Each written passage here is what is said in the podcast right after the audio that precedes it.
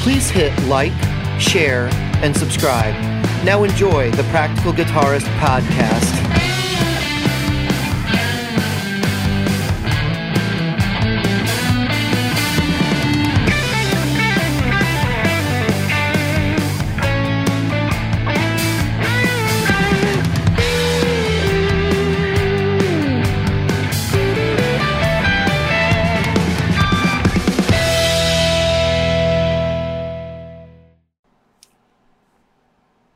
Hello, Jim. Hello, David. As we were just discussing before the show started, where you're a little... We were disgusting. I mean, probably. Before the show started, I was... I'm going to move my microphone. I was telling Jim that I went down the looper rabbit hole today. Oh, good God. And so last week, I reached out to wonderful Guitar Center rep, Robert Jackson. I've been kicking around the idea of so Brian should back up. Everybody knows I've been doing Twitch. We talked about it on the show. And I'm thinking, like, I want to get away from doing the pre-programmed backing track, and I want to do this thing that I've had in my head for a while, which is to play backing tracks, but that are, like, based on verse, chorus, bridge, and then use, you know, I'm going to play the verse now. And then play the verse, and then maybe let the verse go on a few extra measures, so I can do something different and be more spontaneous, to get more of the live band, kind of working together sort of feel going, but also just to let myself not be bored as shit. I mean, honestly, it can be really boring playing the tracks. So I went down and I actually just started doing a little bit of research, and there was a couple of really cool candidates. The Aeros looper was the one that ended up like being at the top of my list. So I got a quote on it, and I got a pretty good price. And I got that would have been integrated with the Beat Buddy, who's also made by Singular Sound, who makes the Aeros looper. So they control each other. If you do a fill on the Aeros looper, or not fill, but if you change parts on the looper, it's going to change parts on the Beat Buddy and vice versa, and they both stop at the same time. And there's a lot of really cool ways that those products talk to one another. So let me explain why I didn't end up going down this path and why I won't be going down this path. So all was fine and good until last night. I couldn't sleep. I was just up and doing stuff because I was not feeling well. And I was on the internet, and I said, I'm going to join the Aeros Loopers user group to see what's up. And then I started reading through articles and forum posts and realizing that this is clearly a product that's in beta testing and being sold to end users. And I didn't like it. Like that immediately is a bad taste in my mouth. It's like, wait, so you're using people who put, and we're not talking a little bit of money. I mean, the Aeros Looper is $600. People who put down money on a product are getting an incomplete product. And this thing came out, I think, at the end of 2019. Jeez. And there's been 3 firmware updates already. And they've all added like tons of functionality to the unit. But a lot of these things that they're functionality upgrades are really just things that you should normally have in a looper, which is why I'm like, this is just messed up. So here's what I need. All right. I need part-based functionality. And I was hoping for 3 parts. Verse, bridge, chorus. Obviously, we're going to get into why that can't happen right now in a bit. But I was looking for that. I was looking for MIDI synchronization so I could run an external drum machine of some sort. And so in this case, it would have been the Beat Buddy. And I was looking for... I have my spreadsheet. I can read off of my spreadsheet, and that will make this much easier on me. MIDI clock sync. I was looking for... 3 serial tracks or 3 parts, that's basically a serial track. So one plays after the other once you trigger it. And then, I wanted to be able to do pre-recorded stuff just so I can continue to use the existing tracks I already have in situations where that's appropriate. I don't want to have 2 loopers. If I'm going to invest, $600 in a unit, it should be able to play back my pre-recorded material. So loopers years and years ago, when I first started playing, like I used loopers a lot. I used to sit in my house with a looper and play keyboards and do the whole one-man band thing by myself. Just pass the time. And back then I had like an RC3 XL or something.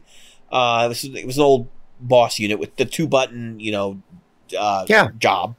And it just came out when I got it. And I think I had something before that, but there weren't many, right? And back then, 20 seconds of loop time was like, holy crap, Oh, my God. Yeah. Yeah. I remember that was built into a lot of like the Digitech, the Zoom pedal and the Digitech pedal. They'd have like 20 or 30. I think the biggest ones were like 30 or 40 seconds of loop time. Yeah, which just seems insane by today's standards. Right. Because it's like today, I mean, my Boss RC3, which is on Reverb right now, it's back there on the thing, is I think it's got an hour of time on it, 1 hour flat. Maybe I think two. That's true. In Canada, it's 3. Yeah, it might be 2. I don't know. And then I know the Digitech unit that I had before was limited by the size of the card. So if you put a bigger card in, you could go longer. And I think I was at 6 hours or something. So those are the 3 core functions, right? So here's where the Aeros failed. It actually has a MIDI clock sync. Yes. It has number of serial tracks. Yes. It's able to do pre-recorded playback. It is not a performance looper. You can't do things on it without bending over. And on top of that, well, you can do them. They're just use our MIDI controller at another $300. $900 to get this functionality. So I said, well, I can get any MIDI controller and program. I'm not an idiot. So I started looking, and I looked at their MIDI control manual. You need one button to go into song select mode. You need one button to bank up, you need one button bank down, and you need one button to select. So that means you're at a 4-button MIDI foot switch to control this damn thing. I'm like, that's ridiculous. What? Where did you get this idea that was how you should implement MIDI on this product? I've never seen a MIDI implementation where you can't just change patches by sending a program changer or a continuous controller message. Usually that's why they have. If you ever wonder why your devices have like 129 presets or whatever, it's because 0 through 128. It's MIDI. That's why. That's why you do that. That's why you have banks. Right. It's the same thing, like, because it's a way to divide up those 128 presets. So. By the way, your RC3 does 3 hours. It's 3 hours. 99 frames is 3 hours. Okay. And I think that's built in. You don't. There are no. That's the one nice thing about the RC3. There are no cards involved in the RC3. It's both. It's a double-edged sword because you can't just swap cards to get different songs and performances, and you have to plug it into your computer to back it up and move content, which kind of sucks. Yeah. I have a Digitech. The Jam Man. I have a Jam Man XT Solo. It's in a box over there, also being sold. This is the 4-button, the stereo something or other. Yeah, that's the big guy, the bigger version. And it does everything I need it to do. I can go up, down, select all that stuff. So the problem, Jam Man's great. I wish Digitech hadn't been bought by Samsung and plundered, because once Samsung bought them, they just basically cannibalized that company. That honestly, the Jam Man product line, I'm seeing people that are selling things like the Aeros to go back to Jam Man products that are they're only available used. And the person that I was referring to earlier uses 3 Jam Man XTs. Has them synced so they can have 3 separate loops. And that was something I thought about doing, but you have to turn one off to turn the other one on to turn the it's like it's a lot of tap dancing. Yep. I'm not opposed to doing it. About. If I need another product to go down that path, that's not something I'm opposed to doing. It's just it's a lot of power supplies on the floor. That's a lot of because those are digital pedals. You're going to have to buy a separate power supply. I was going to mount all this stuff on a separate board too. Yeah, unless you get one that's got multiple 300 milliamp outputs. Right. You can get that. I mean, almost everybody makes one now, but the problem is I'm going to have 2 boards. To keep the cost down, I want to avoid as much extra 300 milliamp, or higher some pedal requirements and all that stuff. But anyway, so the fact that this is not a performance looper basically killed it for me, because I'm like, that's the only reason I'm buying it. Other than to do the track playback. I don't want to be producing songs with a damn looper. I don't understand where the market for this is. And I know there are probably people in our group that are like, no, but this is the best primary songwriting tool. Listen, you're probably right. But for someone like me who already has money in the recording equipment and I own multiple DAWs. Let's just put it out there. Okay. It doesn't make sense for me to buy a looper as my main production vehicle when I have field recorders and, you know, all kinds of other stuff. No. So I'm surprised you didn't go with what is the big RC that has the big wide floor model? It's like $500. We're going there. All right. Okay, so I'm going to give you the breakdown of why I didn't go with any of these specific models, why I haven't bought anything yet. And I'm still kind of on the fence. The Boss RC5, that's the RC3 I already have with MIDI, basically. And it's got a different display and stuff. I mean, it's a generalization, but it's essentially fits the same product line. It's just got MIDI on it now. And it's more expensive. It's slightly more expensive. They still do the RC3, but I don't think they're going to continue to do it long term.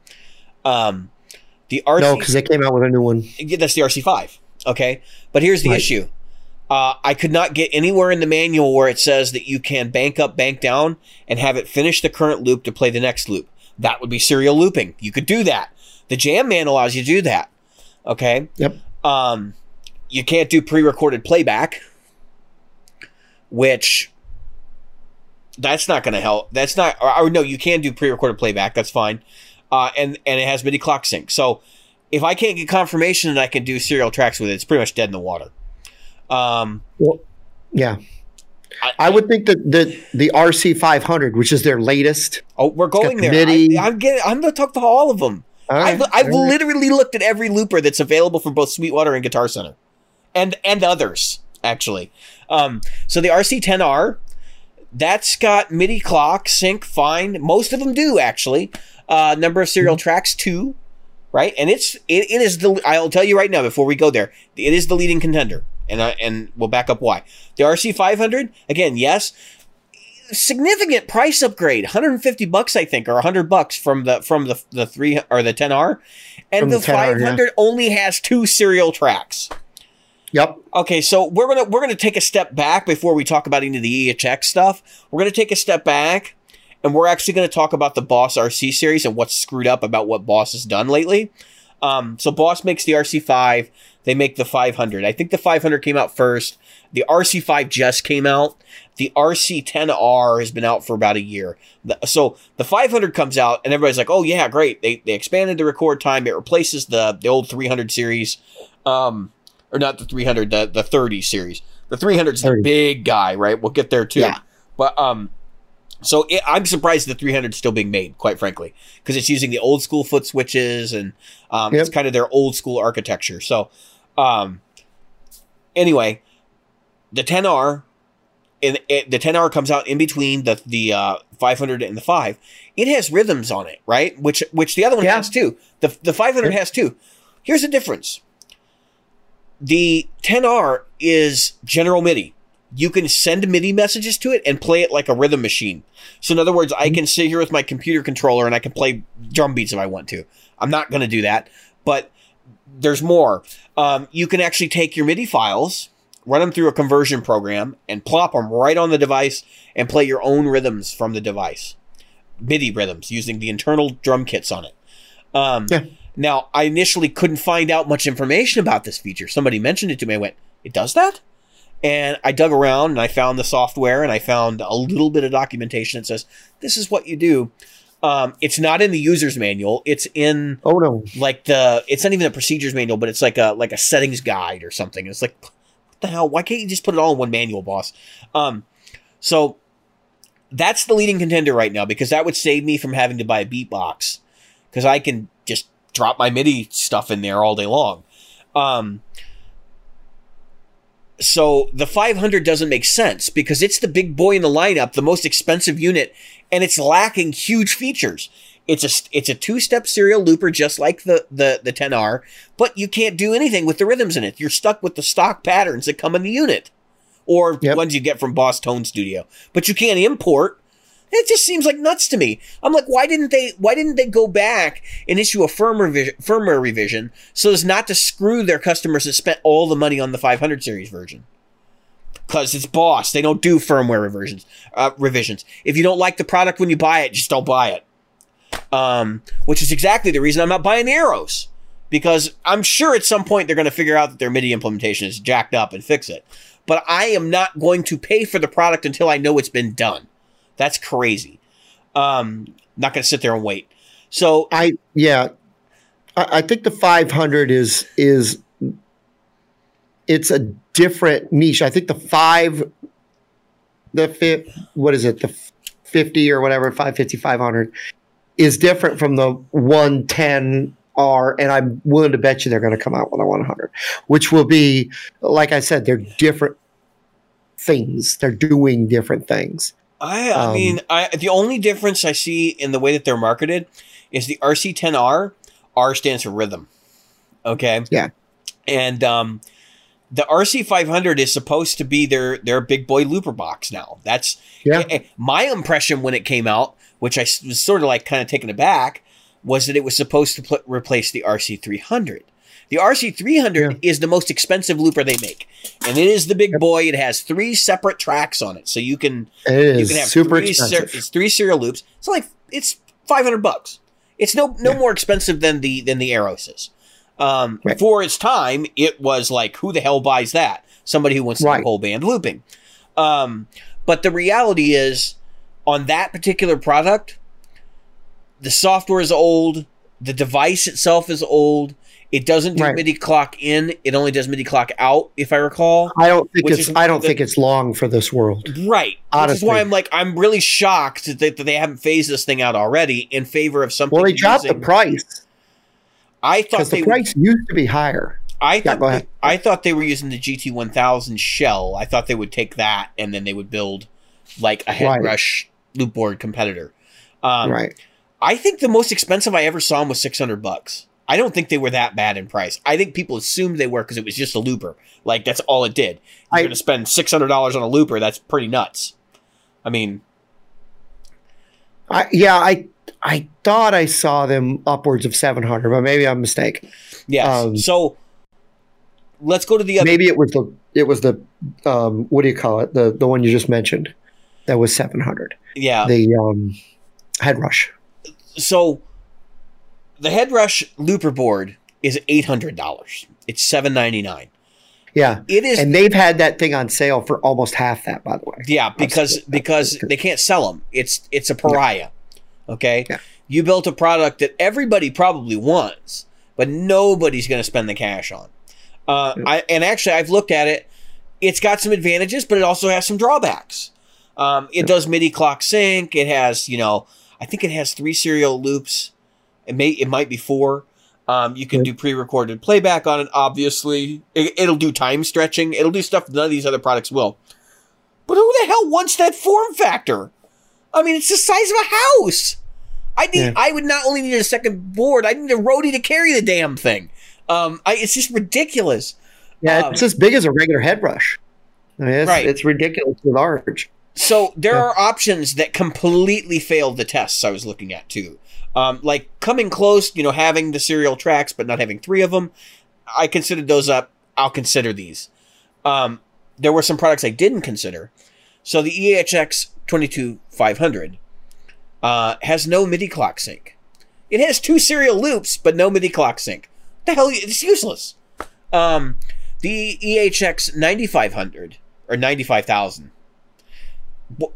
Seriously, are we doing it to the point now where it's like we're going to be the fake 80s car name in the movie? The XJ 9000 or whatever. The EHX 95,000, which is probably the amount of seconds or something it holds, or milliseconds. Right. Is that Electro-Harmonix? Yes. It does MIDI clock. It has no serialized looping, but it has 8 tracks. You can do 8 tracks as long as it comes out in a stereo pair. And so there are thought processes. Well, you can just mute the ones you don't want playing. No. I mean, I get it, But why can't you just build the damn software to do what people want it to do? Yeah, I don't know. And then it has pre-recorded playback, obviously. I've always wondered, because every time I see someone who really loops, they have multiple loopers. And they're like using some sort of synchronization method to do that. Yeah, the person we're going to have on the show later uses multiple loopers. And the thing that I find troublesome is, for the price of some of these high-end loopers, it's ridiculous that you have to go through so many steps to go to, like, they should know, hey, people want, they're going to have a intro, the possible things you're going to have to do loops. At the minimum, you're going to have a chorus and a verse. And most people are going to have a chorus verse bridge, and a lot of other people are going to have a chorus or an intro verse, chorus bridge, outro. Yeah, and possible outro, yeah. So the Aeros actually would cover that because it has 6 parts. So you could do 6 parts with up to 6 tracks each. I mean, it's just psycho how functional that pedal is. But the user interface, despite being a touchscreen, oh, it's a touchscreen, it's got a great user interface. Bullshit. I shouldn't have to touch that interface when I'm on stage. That's ridiculous. It doesn't make any goddamn sense. So it's the same thing John Bott talks about in the group all the time. How did they orient the knobs on the amp? Are they on the top or are they on the front? And he's got a good point, you know? On the back, on the bottom of the back. Right. Like Gibson, you know? Gibson? You mean the Mesa? Yeah, no, but Gibson before Mesa. I guarantee you, if they reissue some of those amps, those knobs will not be on the bottom. Not be there. I would hope not. So there are 2 boutique options I looked at too, which I was really excited about because I'd looked at these before. I looked at the Boomerang Infinity Looper, which is like the boutique option. Right. I believe that's made by like one dude in New York or some crap. I don't know if he's ordering. Oh yeah, the Boomerang. Yeah. I know that one. So they're up to popular Boomerang Model 3, and it has graced the hands of some seriously great players over the years. Jim Campbellong was a big Boomerang user. He does all kinds of crazy wacko stuff with it, and Tosin Abasi uses one. They're very popular. But here's the thing: I can have 4 serialized loops. I can have MIDI clock sync, but I can't do pre-recorded playback, which makes it completely useless. They have only internal memory. There is no SD card slot. You can't take your loops off of it. It is considered a phrase sampler. And because of that, it which is hilarious to me, because if you've ever played with an actual sampler, you can save crap on that until you're blue in the face. And usually there's some way to get your stuff in and out of it. So you can bet not the out part, but the in part is they're doing the old way, which was we had to hook up one of these cables. Yeah, but you can't save it, Jim. That's the whole point. I know. Like, so you literally can't save it. You have to sample on the fly every time you do it. And that's why I'm like, this is even the MPC, the Akai MPC, like the first sample based beat production system, you could save your samples so you could go back and use them again. So I don't know how high they were when they came up with that idea, because there are 3 iterations in. They could have added an SD card slot at any time in that process. And I'm sure so that like my impression of the Boomerang over the years has been that. Because it was one of the first, it was like one of the first really well-liked ones. My impression was when they were, you know, like, we need to really update to stay up with the competition. It was kind of like, do we dare change things? Because, like, some of these guys are going to be like, why the hell are you changing it? And so that's kind of why they held off. And I would say right now, the Boomerang phrase sampler looks great. Like, the 3, if you don't need to do pre-recorded playback, and you don't care whether your stuff gets lost every time you use it, that is the one you want. And honestly, like, I really wouldn't mind having that, but I need the pre-recorded playback too. And I have to do some soul searching in terms of like whether I'm willing to spend $450 on a product that Doesn't have everything I want. So the other one is the Pictronics Infinity. The Infinity is very similar to the Boomerang in a lot of ways. It's got some cool stuff going on. It's got MIDI sync. It's got two serialized loops. It has a lot of quantization options, and it will do pre-recorded playback, but it's only two serialized loops, and it may be discontinued because if you didn't know, I don't think we reported on this show, but Absara Audio was purchased by another company. Dave over there, Dave Absara, I think that's his last name. I think he actually is Absara. Sold the company. He sold Supro and Pictronics, I believe, at the same time. And so Boomerang Infinity Looper has Infinity Looper version 2, which has no clock sync. No clock sync. So it's like they took the most important feature out of it, and then they just, we don't need that. Guitarists don't care about MIDI. We don't care about MIDI anymore. I mean, some of us do. Probably half the market, maybe a quarter of the market actually would like to have MIDI available to them, but apparently not. So here's where I'm at right now. I think the RC10R is where my money should go. It's not an expensive pedal. It's going to give me basic rhythm functionality. It's MIDI syncable. It gives me two loops. It's decent audio quality. Having the general MIDI functionality is a bonus. I can probably parlay that for a while. And then at some point I can upgrade. I can get something else. Because right now, none of these things do what I want them to do. And Jim, like you were saying, I basically designed a product in my head today, which is that give me a goddamn looper with three serialized loops in a compact film format that has an interface that I can do everything without touching the damn thing. Like, this is just ridiculous. Again, you get to where it's like, it's almost as if they never talk to someone who uses loopers.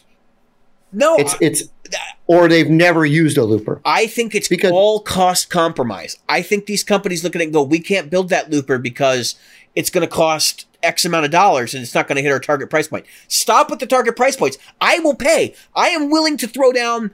I had a quote for gear for all of this stuff for almost $1,000. And I was like, screw it. Like, I'll pay for it. Because I'm just at the point where, like, this product should exist. I should have a way to accomplish my vision. and it doesn't exist. It literally doesn't exist. Or at least I haven't found it yet. And it's been suggested by several people. Just use Ableton.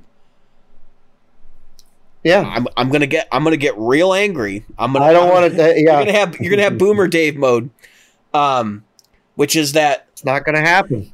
I mean, I'm talking about it's not going to happen. Ableton is not the thing I would use. No, hell. Why would you want to drag a fucking laptop to a gig? That's exactly what I'm saying. Why would you drag a fucking laptop to a gig? I know a lot of people who do it, and like, I'll be real with you for a minute. If you're doing that in a bar band, my hat's off to you. You are amazing. The level of like your tenacity at this. Because you're basically just assuming your computer is going to work. And I have been in situations where my computer has let me down. And a live gig is not one where I want that to be the case. And I have been doing IT work for the better part of 15 years, almost 20 years now. Actually, probably closer to 20 years now. And I can tell you, if you're taking a laptop to a gig, you're just waiting for it to fail. It's going to happen. Unless you bring two of them with you. You're just waiting for it to happen. Exactly. So then, you know, and if you're a looper-based artist and that's all you do is like you and your acoustic guitar, the hell are you going to do with Ableton Live? When your laptop goes down, you're just going to sit there and be like, well, I guess you're just going to hear me playing rhythm all night. Exactly. I mean, I can understand, let's say, all right, you could probably get a Bluetooth MIDI or Bluetooth device controller. But again, like you just said, you gotta have a laptop that is all it's doing. Yeah, and that better be the only thing it ever does for you. That's what you would be doing. If it goes down, there goes your gig. You would take Ableton out and a laptop or on a laptop with a controller and an interface and all of the crap that you have to have in your home studio to make your shit happen. Now has to go with you to every gig. That sounds insane to me. Yeah, but you know what? We don't live in a DJ world, and these DJ people, I say it like they're some kind of alien. These folks that do DJ stuff, they're used to bring a laptop to everything. Oh, I know. They live on that stuff. I know, and I've also seen DJs fail, which that's a whole other can of worms. When your computer crashes, or your hard drive has bad sectors on it, and stuff's not playing back, and you know iTunes is not functioning properly, or whatever software you're using for playback is not functioning properly in your live situation. What do you do then? What do you do then? You sit there and you look at the audience and you go, does anybody have an iPad? You know, like, it's just nuts to me. That's why you should have two. Now in this case, I'm looking at these loopers and I'm going, bang for buck. I'm looking at, the compromises I can live with. I think I can live with two serialized loops over, you know, not having MIDI clock sync. Because then I can't connect a beatbox if I want to at some point, or whatever I want to connect to it. If I want to put a sampler on it or anything like that. And then pre-recorded playback, I need to have that because when we get out of the pandemic, I'm probably not going to have a band right away. So it makes more sense to continue down that path, at least for the short term, until I figure out, you know, what that situation looks like. But I mean, this is just, it's still just jaw-dropping to me. That they have, there's literally an $800 looper pedal on the market that makes no sense. And then like from like $800 to $500, they're all missing something. And then from $500 on down, like it's a crapshoot as to what you get. You don't get what you pay for. I mean, I think you'd be dumb to buy an RC500 right now, to be honest with you, because I don't see it offering anything over the other than the mic preamp and phantom power. It does not offer anything over the RC10R. That's exactly what I was going to say. Because I watched Anderton's, and unfortunately, they don't do vocals. So when they demoed that, I went, oh, so it's a 2-button or 3-button, whatever it is, RC5. It's nothing great. It's nothing to write home about. It's nothing to... And I watched them demo with the RC10, and their demo. You should watch that. I did. The 10 beat the 5 or the 500 in everything, or the 100. Is that the one you're looking at? The 100? No, the 10R is the 10R. That's it. It's the 10R beat the 500. Yeah. The 10R beat the 500 in everything as far as the guitar went, because it for money. It had all the functionality you needed that the other one had, unless you're going to sing into it. Yeah, and so you know the dumb part is, if I get the 10R, I'm probably still going to have to buy a direct box so I can convert my mic signal cable from my Captor X into instrument level. I don't know if it does line level. If it does line level, great. Then we'll just plug a balanced cable in there and away we go. But I have a feeling that it's not going to be line level. It's going to be instrument level, in which case it needs to be converted to avoid grounding issues and to avoid noise.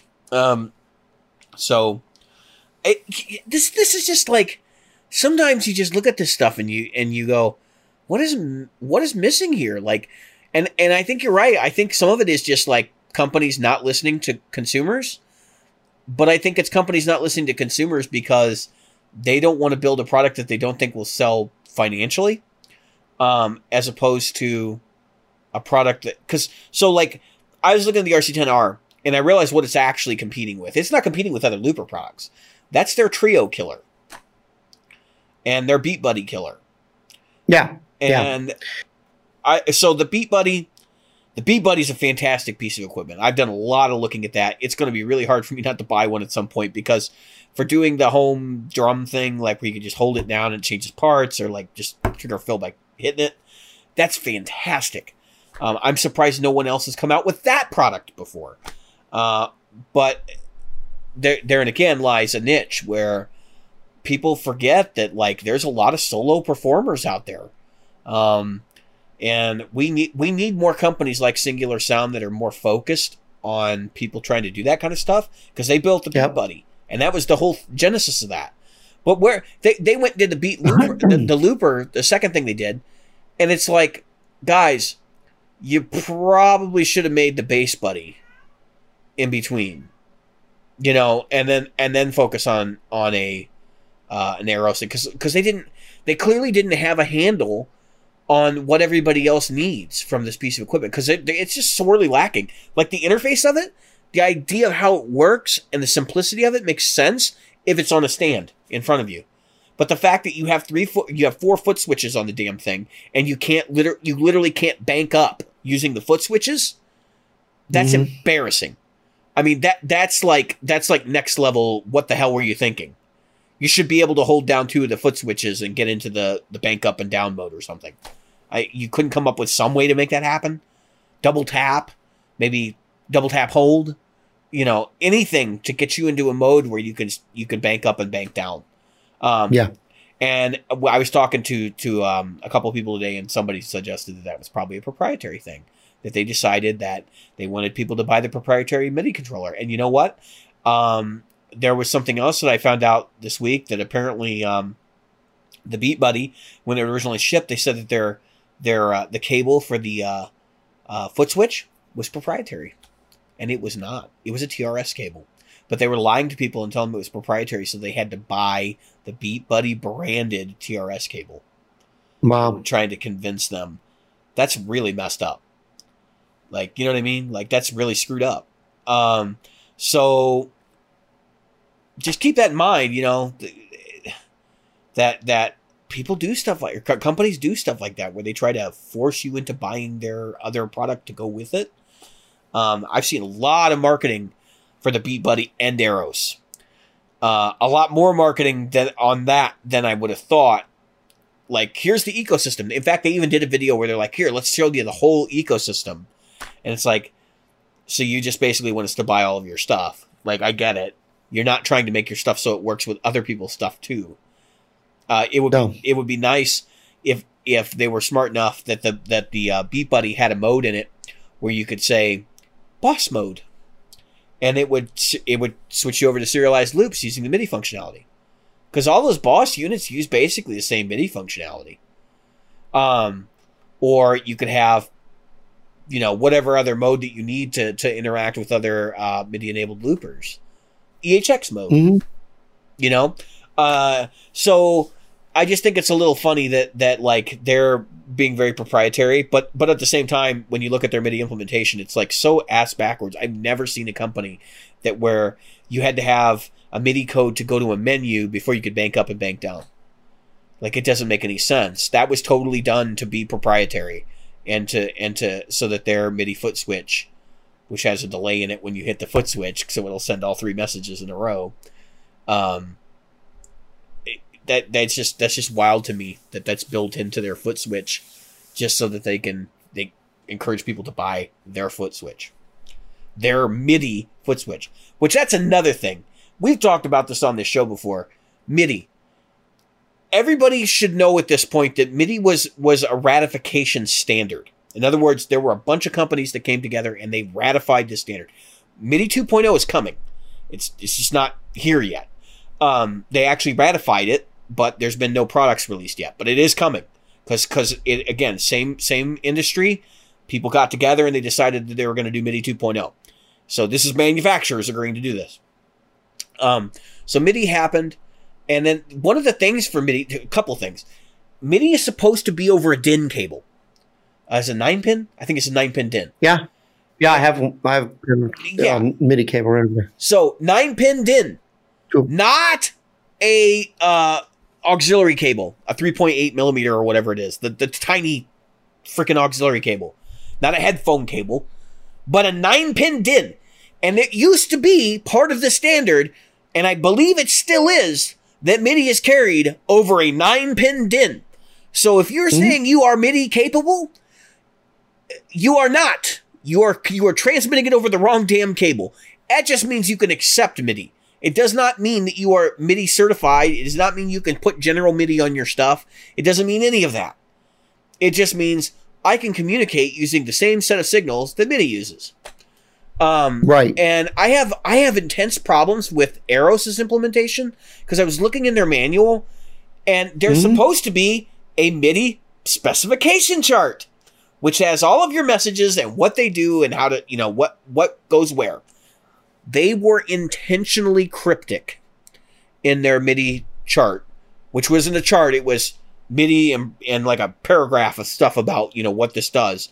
And the first version of the manual lacked certain functions that were already in the unit. So they were hiding. They didn't want anybody to know you could do that. And so now the new firmware came out. They've updated it. The manual looks a little bit more complete. Their manual sucks, by the way. Their documentation is freaking awful. I've never seen anything so abysmal in my life. I read that manual, and I felt like I still didn't know 50%. Like, I literally read it, and then would sit there and go, well, what does that actually mean? I've never had an experience with a manual where I stopped and I go, well, what are they telling me? And like kind of scratch my head. Like, what does this actually mean? Like, what are they hiding here? They're trying to hide what something. What the hell are they talking about? They're trying to hide something. Because it's like, have you ever seen a Mesa Boogie manual, Jim? Okay. Forewarning. Let me get my soapbox. Mesa Boogie manuals are great, and they're also awful. Because Mesa Boogie manuals are wall-to-wall text. And if you read through them, there's great stuff in there. But it's like reading stereo instructions. You know, there's like these big like sections where he talks about this tube sounds great when, you know, you got the volume here, and then it's really interactive with these controls, and the way you should dial it in is this way. It's like, it's just, it's overly complicated. Just give me an overlay of the controls, and then give me some sample settings to get me started, and maybe talk about like plug your speaker cabs in this way, and plug your, you know, like plug your effects loop is serial or parallel, and like the basics. We don't need like, I realize why they've done this, because people bitch about their amps being hard to dial in. But there's a lot of information that's great in there. I read this manual. It's like that. It's wordy as shit, and there's no information in it. It felt like there wasn't anything in there except for the MIDI chart, which was intentionally vague. And then and not laid out to MIDI spec. So there are definitely some places in there where it's like, what do you actually mean? Send this message to here, because you're being intentionally vague about what this does. Or it doesn't like, I would have actually accepted the way they did it if they were like, okay, in order to do this, you got to do this, you know, and then here's the messages you need to send, but they didn't lay it out in that way. And that's not the standard, but it would have been okay. Whereas, like, I'm used to reading, you know, taking the Yamaha, any Yamaha synthesizer, you flip to the back of the manual, the last three pages are literally a chart. It says these codes, and then it says correspond to this stuff. And you're like, okay, that's pretty straightforward. It's an industry standard. That's why you should do it that way. Stop thinking that nobody can understand industry standard. Like, that's just wrong. The reason why people don't understand MIDI is because they have zero experience with it. Don't dumb it down. Encourage them to actually learn it, because it's something we all should know. Anyway, that's my soapbox on loopers. I feel like I've wasted 40 minutes of the episode or something, but at least now you can all feel my pain, because it's just my mind is completely messed up about this. I just don't understand how there could be like 11 products or 20 products on the market, and all of them fail to do the things that you would want in one box. And yes, Jim, you're absolutely right. You can take three of these things. You can use, you can connect them via MIDI, make one the master clock for the other three, and away you go, and have your serialized loops. The problem is, once one is started, you have to start it and start. You have to stop one and start the other one. And you have to set it up so, and the looper has to be capable of continuing to finish the loop before it actually stops. So usually there's a setting inside your looper that does that. So you start one, start the next one. Stop that one, start the next one. It's not super bad, but you need one looper for every section of a song. So if you're doing 6x6, like the arrow says, you need 6 loopers. You can see how this could get really bad really fast. Go ahead. But yeah, if anybody has any advice, throw it up in the group. I'm curious. I'll bite. I'm sure other people are more knowledgeable on this topic than I am, because I just thought, oh, well, I'll find the one that does what I want and buy it. That's not happening, so. Anyway. Well, yeah, so let's go from bad to worst. I don't know if you could get worse than that segment. Well, I want to talk more about, I don't want to talk about the product so much as the next topic. I want to talk more about the machine behind the advertising of this next product. And that's the new Acoustasonic guitar by Fender. Fair warning, everybody. We're going to talk about the Acoustasonic again. And right, I guarantee you we will probably end up talking about it again. At least one more time, maybe two or three more times. There's been talk, at least as far as the users go, why didn't they do a bass? So I wouldn't be surprised. That's probably next. Bass doesn't have as big a market. They're not as concerned about that. Yeah, acoustic bass is kind of a niche thing. Especially at that price point, I can't see it. But anyway, I still can't see these things at this price point. Yeah. So let's talk about this. So Fender released the Acoustasonic Jazzmaster. Okay, yay. What happened? Everybody knows, like 50 channels that you know, and that's probably no exaggeration. 50 channels had that thing in their hands, and they had them before release date, so they all signed an NDA of some kind. There were stores that didn't know they were getting these things before the YouTubers got them in their hands. Now, this was literally... Oh, they had these in their hands when they recorded the video that they all made saying, we're not shills. We don't do that. We don't. Yeah. Yes, they did. They did, in fact. I can corroborate every friggin' one of them and more shilled. I'm sorry, but that is it shilled this thing because number one, and I'll just talk to I think it's the guitar nobody asked for. Nobody. I don't think a single person said, you know what? I wish that they put out a Jaguar. Go ahead. Jim, you're absolutely wrong. Right. You're absolutely wrong. One person asked for it, and he used to work for Bob Taylor. Oh, the guy that designed it. Yeah. Because he has some fantasy that this is going to be a product that's going to be hugely successful everywhere. Let me know how many of those Taylors are selling right now. Because you can still find new old stock from when the units dropped originally. They are still making them. You can find T5Zs and T5Z Pros new. Yep. Brand new, never used. Well, they're still making T-Series. So I don't know... Yeah. But they're making them extremely limited quantities. But you can find them from when they debuted. That's what I mean. You can find those, right? You can find the old ones. And as far as the Acoustasonics, and this is only me, you can still find Telecasters and Stratocasters sitting out there. As a matter of fact, the Telecasters, Stratocasters that were in Guitar Center when I started, two of each are still sitting there. So if you're looking for them, and they were on sale when I left. So can we do a? Do you have any experience with the T-Series? Because I do.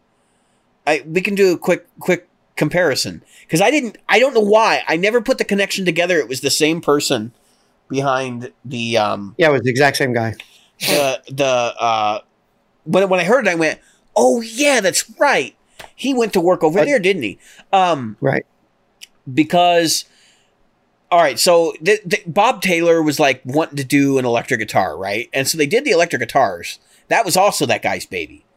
And those failed miserably, which by all accounts, a lot of people said they were pretty good, but they didn't like them because they had proprietary parts. And of course, Bob Taylor Guitars is not known for making electric guitars, just like Fender is not known for making acoustic guitars.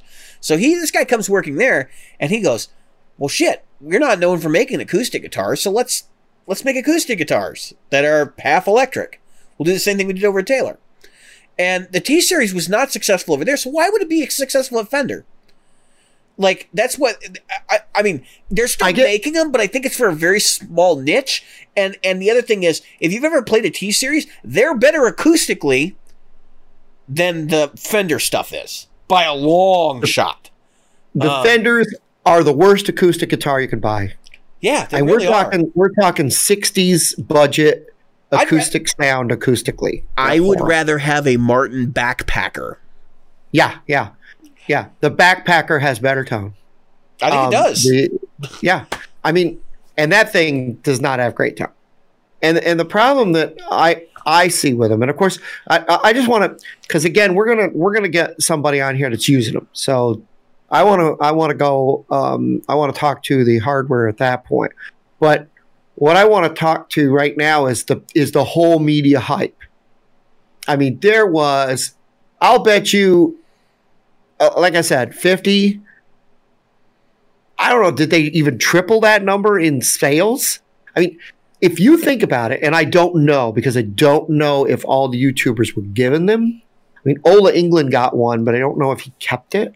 I think they were all given them to keep. But let me. But yeah, go ahead. I have something to add at the end of this. I'm just wondering if they even tripled that sale in the first day, because. Now, they probably did, but I just, like I said, so the one person I know that actually uses one, okay, said that finally he found one, it was finally one of the Acoustasonics that has an electric pickup worth using. That was the problem. All of them have the same modeling.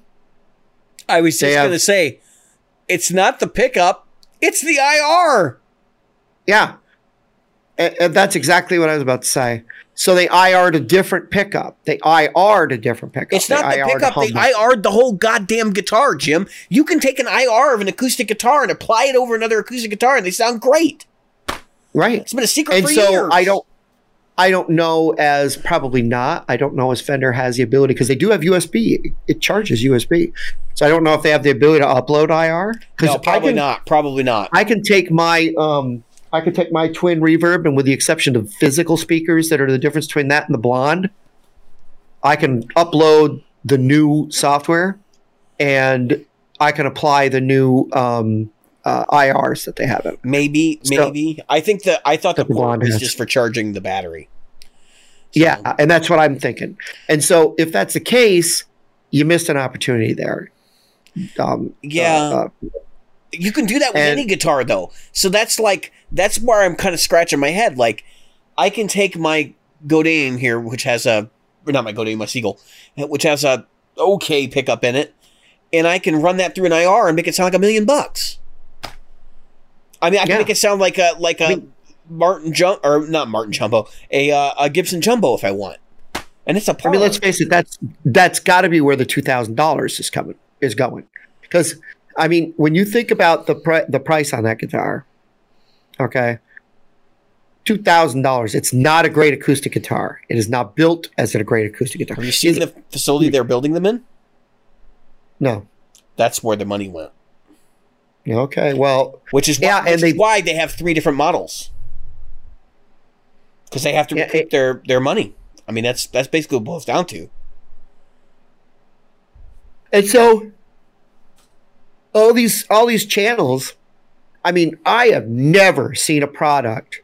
The Ratsbane was the last thing, and the Ratsbane costs $150. $150. Come on, you gave away $52,000 guitars, 50 or so. Let's say it was 50. That's Jim. That's a shitload of money. Jim, they're not going to NAMM this year. That's true. That's where the money went. Yeah. Do you know what this stunt? It's a stunt. Okay, it is. Let's call it what it is. Let's call it what it is. For our listeners, what you should be thinking when you see this, or at least this should cross your mind. And if it doesn't, then put this into your mind and remember it so that the next time it happens, you see it for what it is. This is Fender trying to generate a market when there is none. Nobody wanted these things.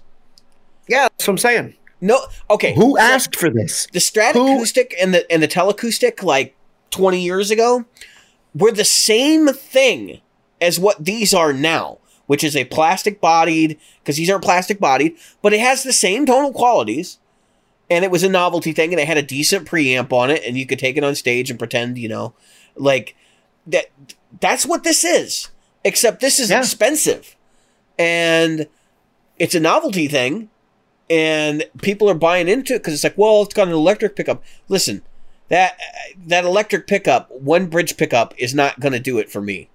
I have to have it, honestly. I joked if they would make a Acoustasonic Stratocaster with 3 pickups, no sound hole, piezo bridge, actual Strat bridge on it, I'd play it.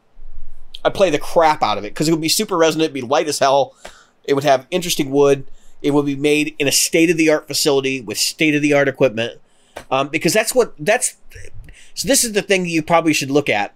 Just to give yourself some reference, they built a new factory that is part of the same building, but they basically took 2 giant sections of the building and spun them off the custom shop. I believe it's made by some of the people that work in the custom shop in addition to normal factory employees, to do all of the machining of the bodies and necks. Because you think about it, the way that guitar is put together, it's freaky. Like, they hollow out a guitar. It's not like an acoustic guitar in that it's, you know, laminated together and you have the same kinds of bracing. Like, it's like hollowed out, like it's carved from the inside with a lathe or something. I'm not sure how they do it, but it's a weird process, and they invented it. And so they went through this crazy, like, let's develop this product that we can't even build on our existing equipment. We're going to build a place in our existing facility to design and produce these things. This is a whole new division for them. Like, they're trying to do what Leo Fender did in the 50s, which is to create a market for a product that didn't exist. So, like, when the Telecaster came out, the Broadcaster came out, there was a couple other solid body guitars that were in existence, but they were really small, and he had this idea of making the Model T, and it was all to support the real business, which was amplifiers. And so he came up with this idea of the Spanish acoustic guitar, which Spanish electric guitar, which is like, you know, upright guitar. What hillbillies and gypsies and all these different people in different cultures have played for centuries. He made the electric version of it that was like solid bodied and bolt-on neck Model T. And that was to sell amplifiers. And if you think that was ever done to sell guitars, you weren't paying attention, because that was his primary motivator. Was now he I'm sure after the Telecaster took off, after it went through becoming the No-Caster and became a Telecaster and started selling in droves, and then eventually led to the Stratocaster, which sold more units than the Telecaster ever will. And I like Tellies too, so that's not a knock. It was all done to support the amplifier market. And at some point along the line, he changed his mind and started designing great guitars, too. That's probably the Stratocaster, him and George Fullerton.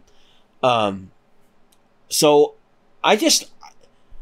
When we talk about the Acoustasonic line, I think it's important to remember that's what they're doing here, is to try and create something that doesn't have a niche.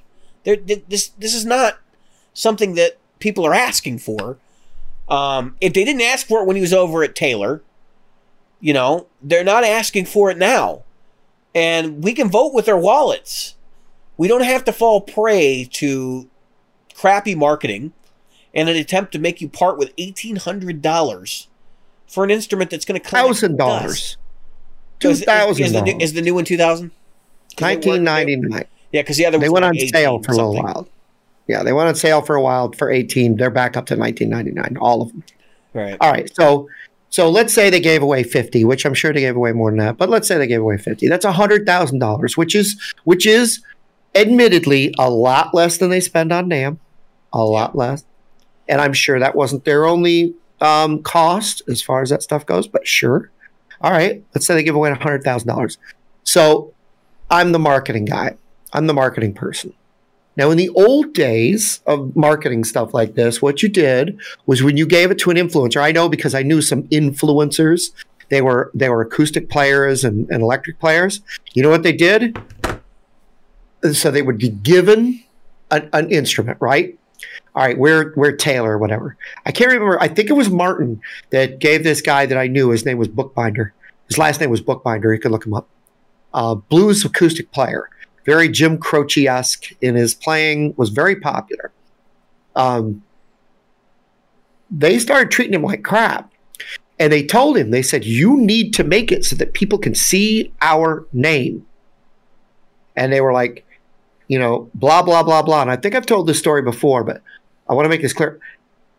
He took a piece of tape and like regular old masking tape and right over the name of the guitar. And I don't remember who the maker was. It could have been Gibson. Could have been Taylor. I don't know, because the timing is right. But the point is, it was one of the big acoustic builders, and he said to them, I'm not doing it, and put tape over it. Because what they used to do was they used to say, okay, we're giving you these guitars. You need to play them prominently. We want them in every video. We want them in every that concert. Was in the Kramer era when the endorsement was king. That's right. Now, of course, that's no longer, and it's okay. I don't want to judge that one way or the other, because if I was the guitar manufacturer, I goddamn well want that damn thing put right out there. I remember when, so I'm going to give you an example of one, and then I'm going to take that to this one. So a while back, about 2.5 years ago, PRS sent Pete Honore one of his flagship Paul Reed Smith, Paul signature guitars, signature Paul's guitar. It is a beautiful guitar. Probably would retail anywhere in the $5,000 to $7,000 range right now. I mean, it had every bell and whistle, and it was Paul's, so it had a little bit of provenance with it. So, do you ever see it? No. You know what Pete plays? He still plays that freaking Telecaster most of the time, or whatever it is that they're shilling that week. Now, let's go to the Acoustasonic. I gave away 50 of these things to Paul Davids, to Ryan Burke, to Pete Thorne, to Ola England. Yeah, that's a weird choice right there. That was an odd choice. All kinds of people, all right? And guess what? How many of those people do you think are going to make 2 videos with them? How many of them do you think will make 3 videos that hold the Acoustasonic in it? Other than maybe in the background, hanging on the wall behind them. As right above their silver play button. Right above their, oh, look what I was given. Ooh, look at me. Yeah, my award. And that's... and that's what it is. It's like that was cool. They sent me a $2,000 guitar that I'm never going to use, and it's just as useful as that freaking silver play button. And that's the look at me. I'm pushing play. Nothing happened. Why? It's silver. So that's my point. My point is that it was hype for what? 3 days. We're talking about it right now. Might last a week, a month, and then it's gone. Will they really? And it's probably, I guess, if I'm Fender, that's probably the bulk of those sales is those first few days, and then especially look at the timing. Number one, this is where I find it funny. Whether those guys did it on purpose or not, the shill video, We're Not Shills video came out what? A week before that? Yeah. Okay. We're not shills. Hey, look at this. Look at the product we're shilling. Then, but the second thing is, what day did it come out? The day after the frickin' or the day that, one of the two, the tax money started hitting people's bank accounts. Yeah, I thought that was a little odd, too. I think they were racing to production because they figured the tax payments were going to come out right before the expiration of the unemployment, right, which is like, everybody figured that was going to happen. Because I can tell you, our Guitar Center got two of them in, and they were told not even that they couldn't even talk about it. They were locked up in a manager's office till a day that the release comes, and then it's like, ta-da! We're the one. We could sell them, and one person came in and bought one. All right, so can we talk about Paul David's video for a minute? Because I told you to watch it. Did you watch it? I did. Let's just be real here for a minute. Let's talk about the Jazzmaster, Acoustasonic, whatever, Acoustasonic Jazzmaster, whatever the hell you want to call it. I thought it was really interesting. Couple of reasons. Because he basically says, like, at the end of the video, he pretty much says, I wouldn't buy one of these. And well, yes, but he said it a little nicer. He said, it is not for me. Right, but he actually said, I wouldn't buy one of these. He used those words. I can tell you this. I didn't see a single, with the exception of the person we're going to have on the show who did the video and did say, I would buy one, and did buy it, by the way, and paid full price. Yeah. Well, not full price. He's an artist. He gets a hardest discount, just like you and I do. But he went to Guitar Center and paid, artist pricing for that thing, but still paid what let's just say I can, as a personally knowledge of knowing how much those things cost, because I looked at getting the Telecaster one. I can't imagine that the markup is any different in the Jazzmaster, if anything worse. So I don't think you got a great discount. If you got a regular old, if you don't know this, people, if you don't have a friend that works at Guitar Center, make one, because every month those guys get a 20% off discount that they can give away. So if you have a friend behind that counter and you hit them up in the beginning of the month, or at the end of the month before, and say, hey, and they like you, I want to, yeah. And you're nice. Don't be a jerk. Typically you can get that 20% discount, because believe it or not, I had months I couldn't give that thing away to save my life because nobody wanted it. Well, and nobody has any money sometimes. I mean, nobody was spending the money. And then all of a sudden, cause that was right before the whole COVID thing and everything. But now with the stimulus checks, man, so it's likely that this person got 20% off, which means that they probably paid close to $1,600. But that said, because that 20% off is max of $500. So, but that said, that I don't know the pricing. That said, that's still not a drop in the bucket. That's nowhere near what any of us have ever said we would pay for that. I'd be in the $500 range. That's tops. All right. So here's the deal.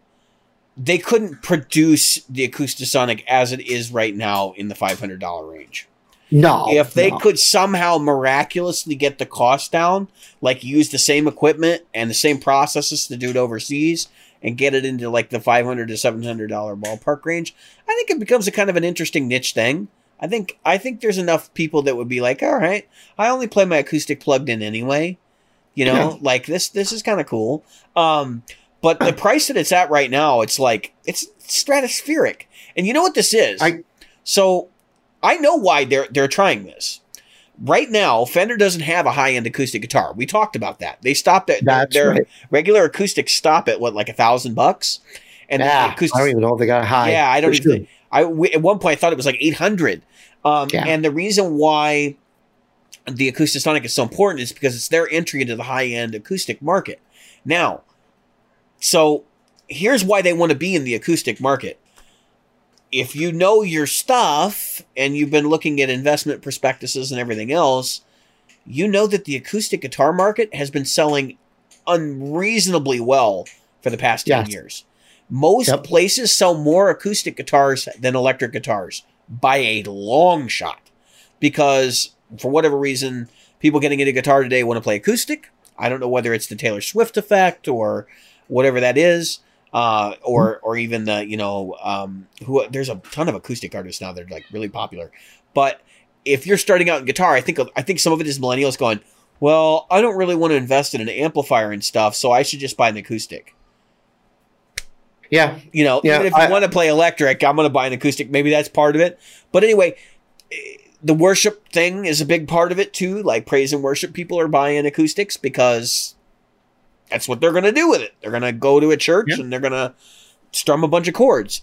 So I think this is Fender just admitting, like, they missed the boat and that they've been losing out on cash for 10 years because they could not make a go of their acoustics. When did their acoustics start? The 80s? Well, yeah. So... yeah, and right now the price difference between their bottom and the top, unless you count the exotic wood $32.99 Acoustasonic, is the $1999.99 $2,000 Acoustasonic, or $800 $799.99 Newports and Malibu and Redondo. So you're again like I said, like you said. That's a $1,200 swing from one guitar to the next one up, but here's the thing I wanted to say. Not a single one of those videos, not one of them, except for the one where the person that I know bought one, said I would buy one. Not even some of the best shills on the group.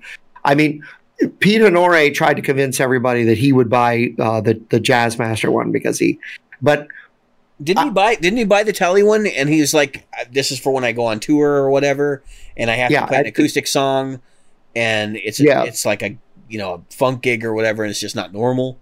He had a very specific reason for wanting one, and it was like nobody else is going to be in that position. And the truth is that. The electric pickup. Here's the thing. I cringe. These are why they're cringeworthy to me. First of all, yes, if it's a plugged-in thing and you're going direct, and that's the other thing we'll talk to that person about. Going into if you're buying this to go into your guitar amp, don't do it. Yes, it's garbage. I agree. And it will sound like garbage. Okay, so this is for everybody. Don't plug it into the front end of your Soldano or your Marshall or your Fender unless it's an acoustic guitar. I would not even recommend you to plug it into your power amp. Right. You plug it into a regular old, like a Fishman loud box, or a DI box. Right. Or a PA. Right. Well, DI into the PA. So here's the other thing. Even if you're using the electric pickup, that's the case. This is why I still don't see. All right, the Stratocaster one and the Jazzmaster one. What's blatantly missing? Even if you're going to use it for the electric, what is so blatantly missing? Even if we know it's wood, we know it's made of guitar made of wood. What is the one thing you can't do with both of those guitars? You could do with a Strat, most of them. And a Jazzmaster, most of them. Tremolo. What's one thing? Tremolo. You got a tremolo arm. And you can't even, fake it. And so, I'm not... They're basically just a revoiced Telecaster pickup, or whatever, electric pickup at the bridge. And like I said,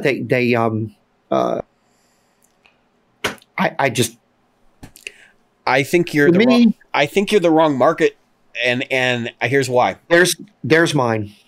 Here's why I think you're the wrong market. Not just because of that, but because I think you're already looking at this from the wrong perspective, and that you want these acoustic guitars to be more electric, which would be the natural inclination for somebody who plays electric.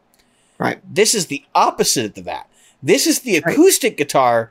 For someone who has always thought about, hey, wouldn't it be nice if I had a guitar that was shaped like an electric? Because that's all it is.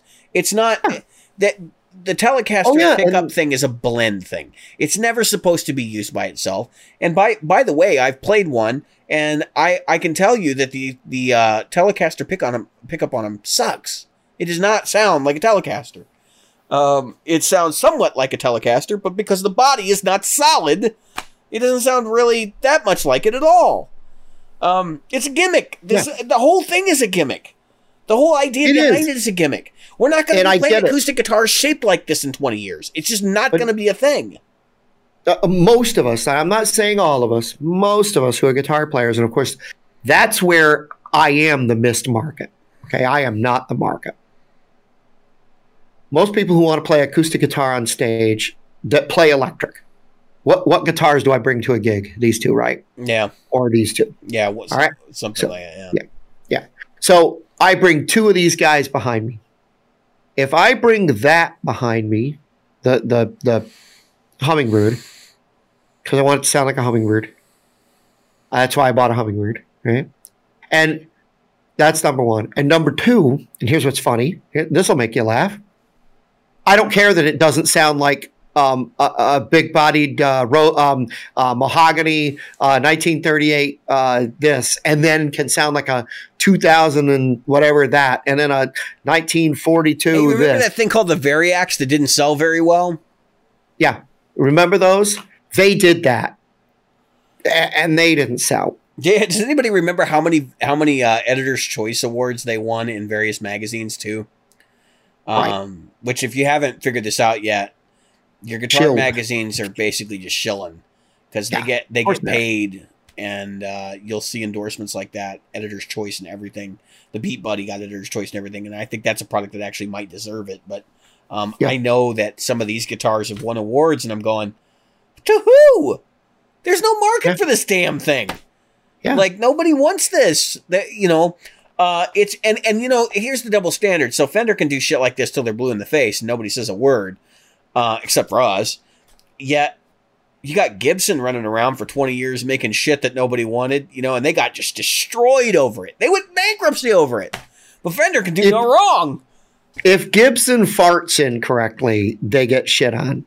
I mean, and Fender can sit right there and shit on their stage. I mean, they gave away. You know what they could have done? This is the thing that I can't believe. They could have said, you know what? Sign up for this giveaway. We're not going to tell you what you're getting. We're giving away 25 guitars worldwide, whatever, and we're gonna get them into your hands. And all you got to do is sign up.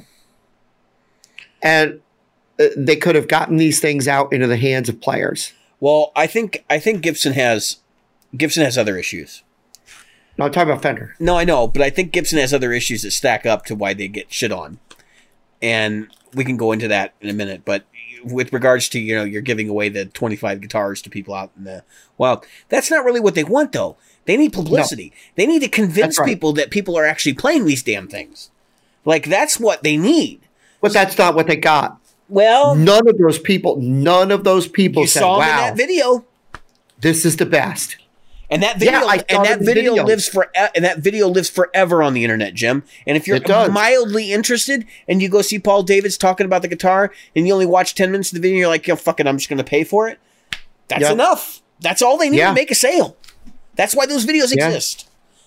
I think this is as much as I hate to admit it, I think this is going to be a really effective marketing strategy for them. Yeah, it might be. It might be, and it. It darn well could be one of the smartest things they've ever done. I honestly, if you watch this show and you get mad because Jim and I, all we do is talk about YouTube shills and stuff, it's not because we watch a lot of YouTube.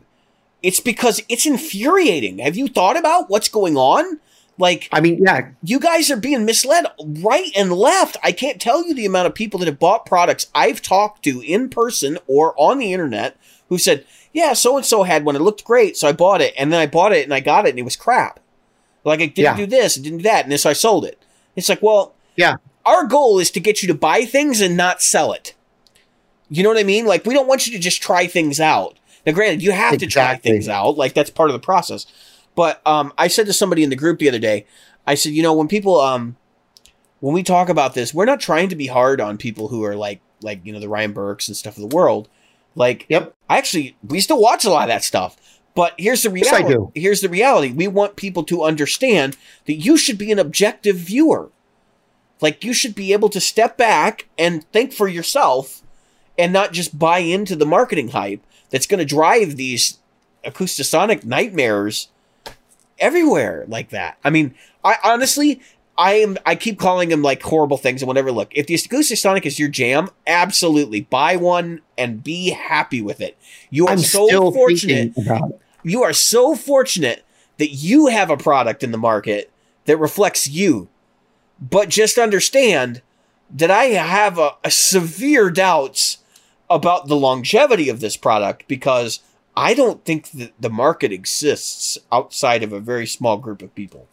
All right, here's another issue that hasn't even been broached. 5 years from now, when I pay $2,000 for a guitar, you'll be able first to get, of all, we all know parts. First of all, yeah. Well, that's where I'm kind of going down that road. So when I buy a guitar, you know, I paid this much money for a guitar. I expect one thing. I can give it to my grandkids, and my grandkids can give it to their grandkids. Because right now, if my grandfather had bought a Gibson Les Paul in the 50s and given it to my father to give to me, to give to my kid, to give to my grandkids, right? That's a real thing, right? A 1950 whatever Les Paul would be like giving my kids gold, right? Yeah, but just understand, I think those days of vintage guitars being worth that amount. Oh, I know. But what I'm saying is that longevity. Now we don't know that a 2020 or a 2019 Les Paul will be worth anything. Good. No, not just value, will be good. Right. Like not fall apart in 25 years, 30 years. Yeah. But we do know that the past has shown us that they did last 50 years, 60. What are we 70 years in the future now, right? Yeah. We're going on 70 years. So if we look at that, and Fender, obviously, Fender guitars, if you can get your hands on a freaking Nocaster or a Broadcaster, holy shit, you've got some money in your hands, right?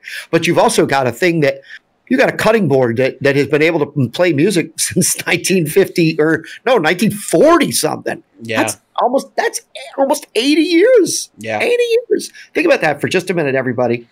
So I keep thinking about that 62 Strat. Keep thinking about them. Yeah, and the truth is, if you do the math, those old 50s guitars that sold for $200 or $250 back then were actually that value that we're paying now. Actually, a little bit higher, believe it or not, everybody. If you make up for inflation, it's a little bit higher. We've talked about that before. Here's my point. My point is, I buy a Fender Acoustasonic. Let's say 8 years from now, like you said, we're pretty sure right now there will probably be parts for it. Yeah. But somebody's going to be making parts for it. It may not be a Fender part, but. Well, I'm just saying, I mean, if that IR goes out, you might be using the acoustic, just the piezo. Yeah. You'd be asked out. And that piezo is. Honestly, that piezo is no better than a piezo you get. Now, I'm not saying it's crappy. Your piezo is just as good. There's a piezo or whatever. I always call it piezo. Yeah, but.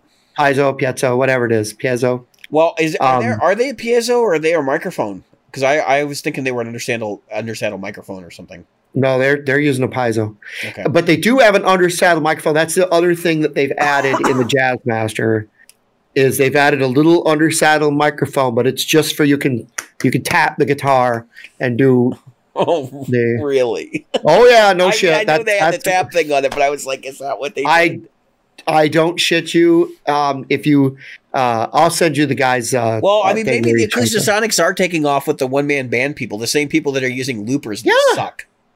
And that's the thing that, yeah, and I honestly, I think because we started this thing with the looper thing, we may as well, yeah. You know, honestly, I think that's what we're missing. You and I are not those people. No, you and I are not. No, and I don't be that person. I will be totally fine not to play an acoustic guitar in my looping thing on Twitch. I will be totally fine not to do that. Right. And as far as gig goes, I can see me using an acoustic guitar for one, maybe two songs. Yeah. You're in the same boat as me on that one. I would rather turn down the tone knobs and the volume knobs and play the 335 than play an acoustic. I've been playing guitar 21 years this year, and that Seagull show, the show I bought the Seagull for this summer was the only time I've ever played an acoustic set. I played that at open mics. That has certainly not paid itself off yet. Yeah. Yeah. I could sell it tomorrow and my gigging world would not change at all. Yeah. I mean, that's so sad. Well, no, it's not sad. Okay, it is sad and it's not. Number one, it's sad because you spent, whatever you spent on it. And it's like it doesn't get used. But it's not sad because it's like, well, at least you've got a nice one. I mean, to be honest with you, like I can say the number. I have not had a second thought about my Seagull since I bought it, and I play it regularly. I mean, actually, everything I play about it, I play it at least twice a week. I mean, yeah. Which is everything else is pretty much the S500 these days. But it's like I was doubting, like, oh, if I buy this, it's just going to go in the case and I'll never play it. And I played all the time. Yeah. I play it all the time, but that being said, it's not. I don't write songs on this. I'm not going to go out to open mic with this. This is for my personal enjoyment, and actually, in a lot of ways, I think that makes it cooler because it's like this is something that nobody else even knows I have. But see, that's the other side of it. So the reason I played that guitar every day last week is because I was too lazy to take these three out of their cases because I had a gig. They actually didn't come out of their cases until today. I had a gig Thursday, but before and after the gig, these three sat in the case. So the fact is that these two on the end here, the 335 and Hummingbird, for people who are listening, got all the playing time for a solid week. They were the only two guitars I played. Oh, and I restrung my PRS with 10s. And tuned it down a half step. So that got a little playing time to do this, something to talk about. But that's it. And the truth of the matter is that's exactly, I am glad you said that about you play it for yourself. That acoustic, other than open mic, the whole reason I love my acoustic is because I don't have to plug it in. So do deliveries. Thank you. I don't have to plug it in. I can sit down. And just as easily as I pop this open, that acoustic is ready to go. Give us some product placement. We need some product placement. Jim's enjoying his diet Pepsi. My diet Pepsi. We are not indoors. Stop it. No, yeah, we are not shilling diet Pepsi. Take my word for it. Everybody that wants to say, Jim, you're drinking rat poison. I know. I'm in my 50s. I'm going to die anyway. Nobody gets out of it alive. Just a reminder, we do have a sponsor. No money changed hands between him and us. We gave away everything we got from them, and we continue to give that stuff away when we get it in. So just, temper expectations. Don't think that we're taking things in and from other people. I wanted to pay for these. I actually reached out to them and just said, hey, I thought this is a really cool idea. And they sent them to me, and I was kind of ticked off about it. I actually found these just so I could do that because I actually been using my arms to bother me, but. We're not shills. We don't shill shit here. We can't get anybody to send us anything if they wanted to. I mean, yeah. Look. I was talking to somebody today.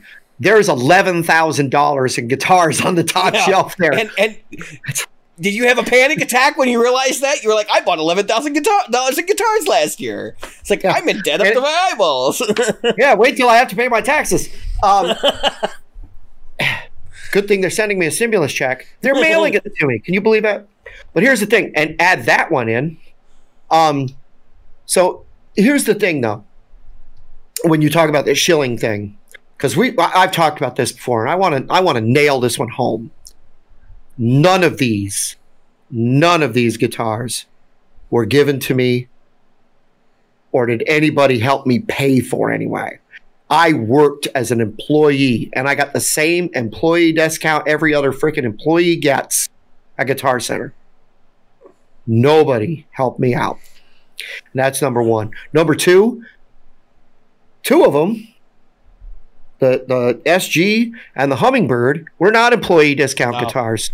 They were bought prior. I paid, so I can tell you how much I paid for that Hummingbird. $1,536. It was on sale from $2,295 or $2,249 to 1536. And if you don't think I took out my checkbook and paid for it that day, you've got another thing coming. All right. I have a military discount like every single retired or active duty military person in this world. I got $150 off on that SG because I have a freaking ID card, which I'll be glad to show anybody. So you're not seeing my Social Security number, which is no longer printed on it, by the way. Good. Good. About damn time. That ID. Yeah, I know they took them off finally. That ID, I earned that ID. Yeah, And I worked on all the pedals that I bought that I got my employee discount on, and the three, count them, three guitars. That's it, really, that I got my employee discount. Well, I guess the bass. Yeah. I got my employee discount on. Let's just say the employee discount is really not any better. Well, it's a little bit, and we're talking at a price point. That if you go in and you talk nicely to a Guitar Center employee and say, hey, man, I understand you get a 20% discount every month. When you have another one, could you let me know? I'm looking at buying a high-dollar item. It's a friends and family. So you have to be a friend. You can't go in there and say, well, fuck you, I don't like you, but I want you to give me a discount. Because you have to be a friend, an actual friend. They can't use it to close a deal. So that is against the rules. I'm sure there are people that do it, but I'm just saying. So if you want to go in and you want to make yourself a friend and get yourself a discount, it's cool. I had a guy from Hawaii made friends with me. I got him a discount on a 335. He got $500 off a $3,000 guitar. But my point is, I am not shilling. Okay? Yeah. David doesn't shill. Yeah. We talk to people. We're nice to people, and if they can give you a discount, they will. Guess what? My guy at Sweetwater gave me a better discount than I could get on my PRS. So I got the PRS from freaking Sweetwater. Yeah. That's true. It's a true story. I bought my Custom 24 from Sweetwater while I worked at Guitar Center, folks. Yeah. And that's because he was able to deal and get me a good price. And I was like, yeah, heck yeah. And so if you don't want to talk to a Guitar Center person, talk to your Sweetwater rep, call them, reach out, talk to people. For God's sake, this is a world of things where you can get things done and you can get it. Every time I talk to them, I say, I say it like this. I go, I just ordered just recently the rain cover and the little foot switch, which was $30 total, by the way, for my Fender Blues Junior, right? $30. I said, is there any discount you can give me? He said, Jim, there's nothing. Guess what? He gave me a discount. Yeah. Gave me a discount. Even though he said, no, I can't give you one. It was little. He gave you what he could give you. He gave me what he could give me, and then he gave me a lot of candy. I bet I got a pound of candy. So all joking aside, because that's true. All joking aside, though, we are not shilling you. I don't want to convince you to buy a Hummingbird. I want you to know why I bought it, so that when you buy your guitar, your acoustic, you make an intelligent choice on why. David bought what did you get, a Seagull? Yeah, I got a Seagull. Yeah. Solid wood series. They got a Seagull. Yeah. Didn't even bail out for it. It's freaking fantastic. And it's a fantastic guitar, right? Mm-hmm. And you shred on that thing. Yeah. I play all kinds of crap on there. But, you know, that's another thing. Like, so we talk about shills, and I feel like we're concluding our, you know, anti-shill stance over the last couple episodes. Yeah. The one thing I want you to take away from this, like, is the looper conversation at the beginning of the episode basically spelled out for you. You can find videos of people saying, this stuff is great, it's wonderful, and these products are wonderful, but it doesn't mean it fits your use case. Like, it is up to you to determine whether or not you should shell out hard-earned money for a product. And it is up to you to go through the manuals, and it is up to you to question the use case and what you're comfortable with. And just like I said, like, I have a systematic way of going through this process. Admittedly, it was prompted today by my wife because I was bent out of shape, and she basically said, hey, make a list of like all the things you want and just go down the list and check stuff off. And I'm like, yeah, it's usually what I do. Like, why am I not doing that here? So I did. And I'm probably going to save myself $700 or something. Yeah. Because I did that, but also because I realized that there's no acceptable product for me. And there are definitely situations where I know people who have bought 3 or 4 of the same damn item in different configurations and maybe with different modifications from different pedal companies that they should have just bought the one that they ended up with. And it was like they were looking at it initially and they kept putting it off either because of price or because they didn't do their due diligence and realize that some of the things they were looking for and what they needed were only in that unit. And they just tried to get off cheap. The classic example is people who buy tube screamers. If you're going to use a tube screamer for one specific application, buy the one that does that application best. Don't buy something else and be like, well, I can do a bunch of stuff with this one. You don't need it to do a bunch of stuff. That's right. All right. Nick Bongers and I were talking this evening, and he was he played a gig. He opened for it was tonight actually. He was playing this gig while I was talking to him, and well, I talked. You didn't get to go. Oh, he's in Michigan anyway. Oh, okay. He was playing a gig with. He sent me his set list. I want to get it right because the guy's really cool. Anthony Gomez. You know Anthony Gomez. Oh, wow. I'm sure. Okay. So he opened for Anthony Gomez with his blues band. They played for like a 30-minute set. And he was saying what Anthony Gomez's rig is. And we've talked about it before. Anthony Gomez uses a pair of Kempers and some Mission Engineering cabinets.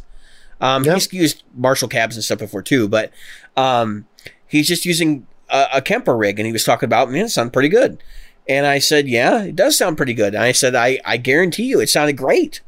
But the reality for me against the Kemper was, hey, I'm only using 2 or 3 sounds here anyway. I could buy those actual amps and get the 10% I'm missing.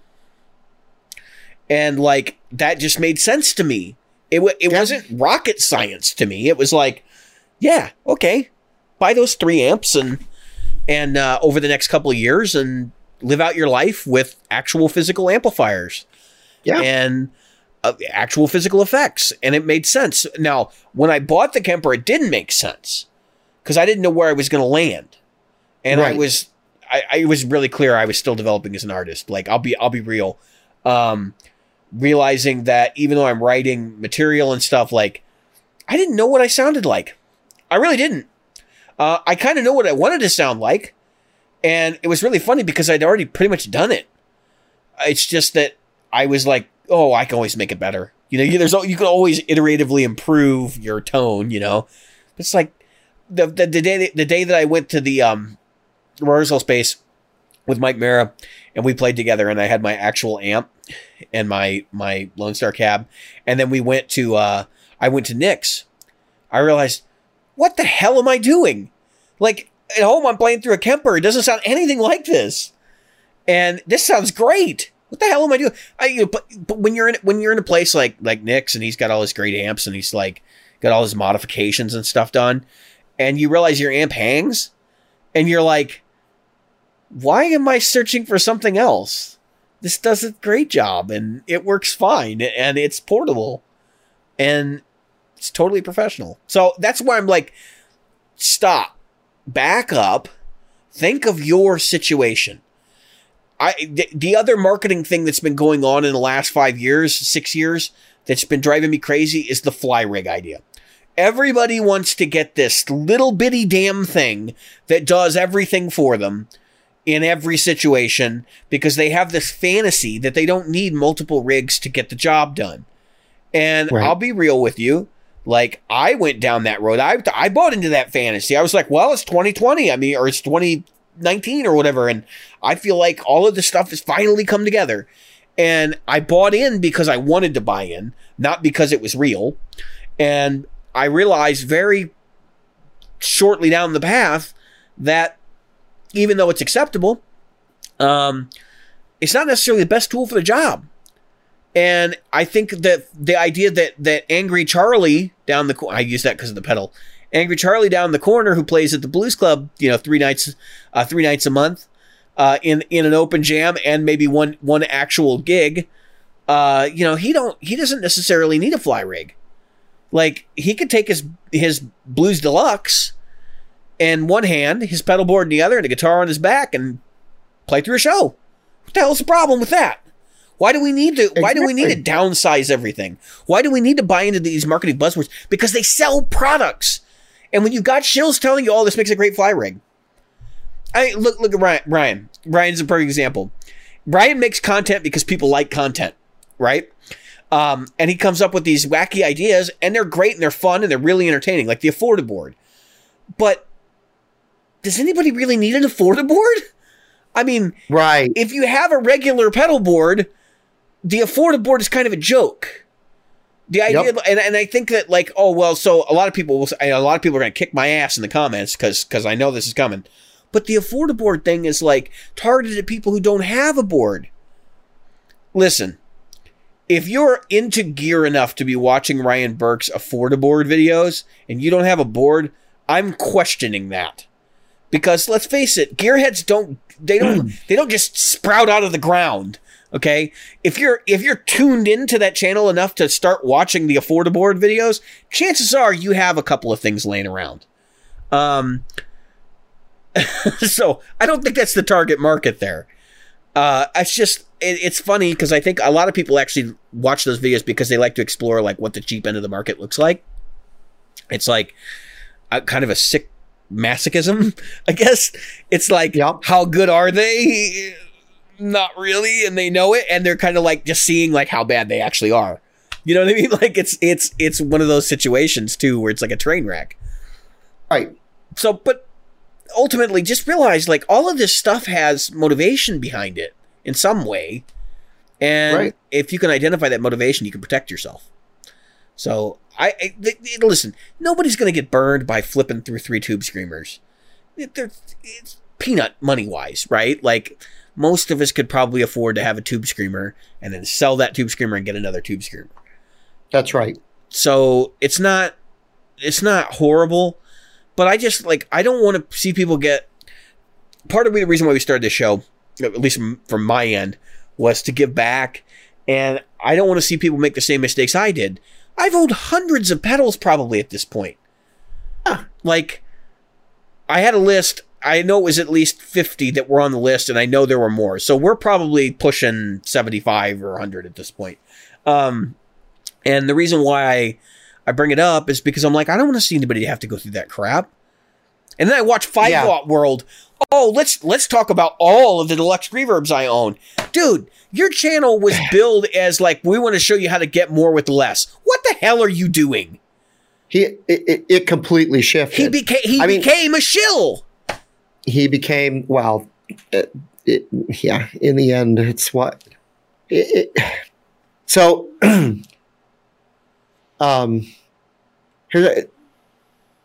here's what I see in the world of in that world. If you'll indulge me for a minute. So 5-Watt World was. The first video, which I loved, that was when I said, "Hey, you should check out this channel." He said something to the effect of "Beware of the man with one gun," and it had to do with the fact that David Grissom from John Mellencamp, and then he went on to play for a whole bunch of other people, plays one guitar, the DDG. He plays one amp. Yep. He is not. Okay, so there's really guitarists break up into two things. They break up into the Alex Lifeson, Joe Bonamassa camp, who change guitars every song, right? Change guitars more than their underwear. Right. And there's nothing wrong with that. Hey, they've got clean guitars and clean underwear, right? Hopefully. And then you've got and Tim Pierce and those guys. And then over here, you've got Brian May. You've got, believe it or not, Angus Young. And you've got those guys who play... They don't want to change crap. I mean, like, just want everything to be the same all the time. They want it the same, and then if they have a second one, it should be exactly the same as the other one. Yeah, and so Willie Nelson, Stevie Ray Vaughan types. I mean, right? Willie Nelson, another one. Stevie Ray Vaughan. They got other guitars. They just don't use them that much. Right, right. And they use them whether it's because they switch tuning or whatever, but they want to be right back to that other guitar. As a matter of fact, for Angus Young, it's only if the electronics short out. If you talk to his guitar tech, and like Stevie Ray had a bunch of guitars, but they were all basically used when number one was either like being repaired or there was one tour where he took another guitar out because they were retiring it, and and it turned out that they got about halfway through the tour and he said, "Give it back to me." Right, and so Keith at 5 Watt World, yeah, exactly. He's like, no, give me. That is the one because that's where their comfort zone is. That's where they want to be. Because when you're up there in front of all those people, the last out it's guitar, right. I watched a guy play last night. He played one guitar, and then one of his knobs didn't work the way it should work. And he signaled to his tech. Tech comes over. He switches over to another guitar, and the tech is over there with a flashlight. And I'm watching him because he's like right there in the front. Yeah, flashlight and a soldering iron, you know. Yeah, and they're working. He's got one guy holding the flashlight. He's in there because the lights are down, you know. And they get the guitar, and when they're done, he's like, "Yep." He's waving them in, bring it over, and then that one comes back for the rest of the night. So with the exception of a couple songs that he played, he liked to play slide on because obviously slide you want a slightly higher thing. No, he wanted that guitar. It depends on the player because I've met slide guys that have action that's probably lower than mine. Yeah, and some people do. But the point is that you get into this thing. Well, anyway, Keith Williams was supposed to be what I'm trying to do, and what I've been trying to put some videos together for is use what you have and use it to the best of your advantage. Now, he's a guy that was using a Rev and what's the headless guitars? Steinberg? Solar. Solar's right? Solar's not headless. Strandberg. Oh, then it's time. Strandberg. Thank you, Strandberg. Okay, he was using Strandberg guitars and a Rev. But now, all of a sudden, he's using a 59 custom Les Paul, custom shop Les Paul, and three deluxes that he's shooting out. Now, we know he's going to keep one, and we know which one it's going to be. It's going to be the real one, the real vintage one. He's shooting it out with a blonde Tone Master and a reissue. And you know, good gosh darn well, he's going to keep the one that he's got. And then he's going to have Fender take it back because, unlike us, he doesn't have to worry about the 45-day return policy. Oh, right? I thought at the end of the video he said he's keeping the blonde Tone Master and the 64 Custom Deluxe that he borrowed from somebody. Oh, okay. So he's keeping those. Or he's getting another one or whatever. Like, yeah. Which, so, yeah. The fact is that's what I was getting at. So here he is. He's going to, you know, he was the one who was saying, oh, you only need this one thing. But now he's doing the same thing. And because his channel jumped, I can't kind of blame him. I mean, his channel made a big jump because he did the short histories. Yeah. And he did a short history of this one. Yeah. But you have to own them all. And that's where I'm like, I don't know where it's going. I just don't see it being genuine. Like, I see it as being disingenuous. No. He doesn't practice what he preached. And no. I mean, and he's not keeping up in line with his tagline. I am the first one to admit I am guilty of not doing things that I say that I should do, which is like, I'm not always practical. Like, I was talking about buying a $600 looper. But I will say, like, the things I do have an obvious reason. I don't know if Keith has ever said what he actually does as a musician that provides him income. But, like, I kind of question, like, do you even need a 20-watt amp for your house? Like a 22-watt deluxe? Or, like, what is the deal here? Are you just like the sound of your guitar? I don't know. I mean, he's got every right to play as loud as he wants at his house. Well, for sure. That was not what I was going to argue, but... Yeah, no. So I know you were. In terms of the Gibson getting shit on thing, because we talked about that earlier, and I wanted to come back to that because I had some stuff I wanted to say. I think Gibson gets shit on because there's a lot of people in this world who look at it as a status symbol. And I think there are a lot of people who buy them who also look at it as a status symbol. But I won't question that. But like, because of that, they are the Apple phone of. Oh, I wouldn't go that far. I mean, because so like, the hatred of Gibson owners, I think, is also sort of borders on ageism, and like, I'd also probably say sexism and some of the other things that have been going on in this country. It's a reflection on, you know, culture right now and what's been going on. But I think that there are probably good things to say there, and there's probably also negative things to say there. Like, there are definitely people I know who've bought Gibsons as like, hey, look at me, I've got a Gibson. Where it's like, you didn't really need that. There would not be any such thing as a Chibson if there weren't those people. Right. That's exactly my point.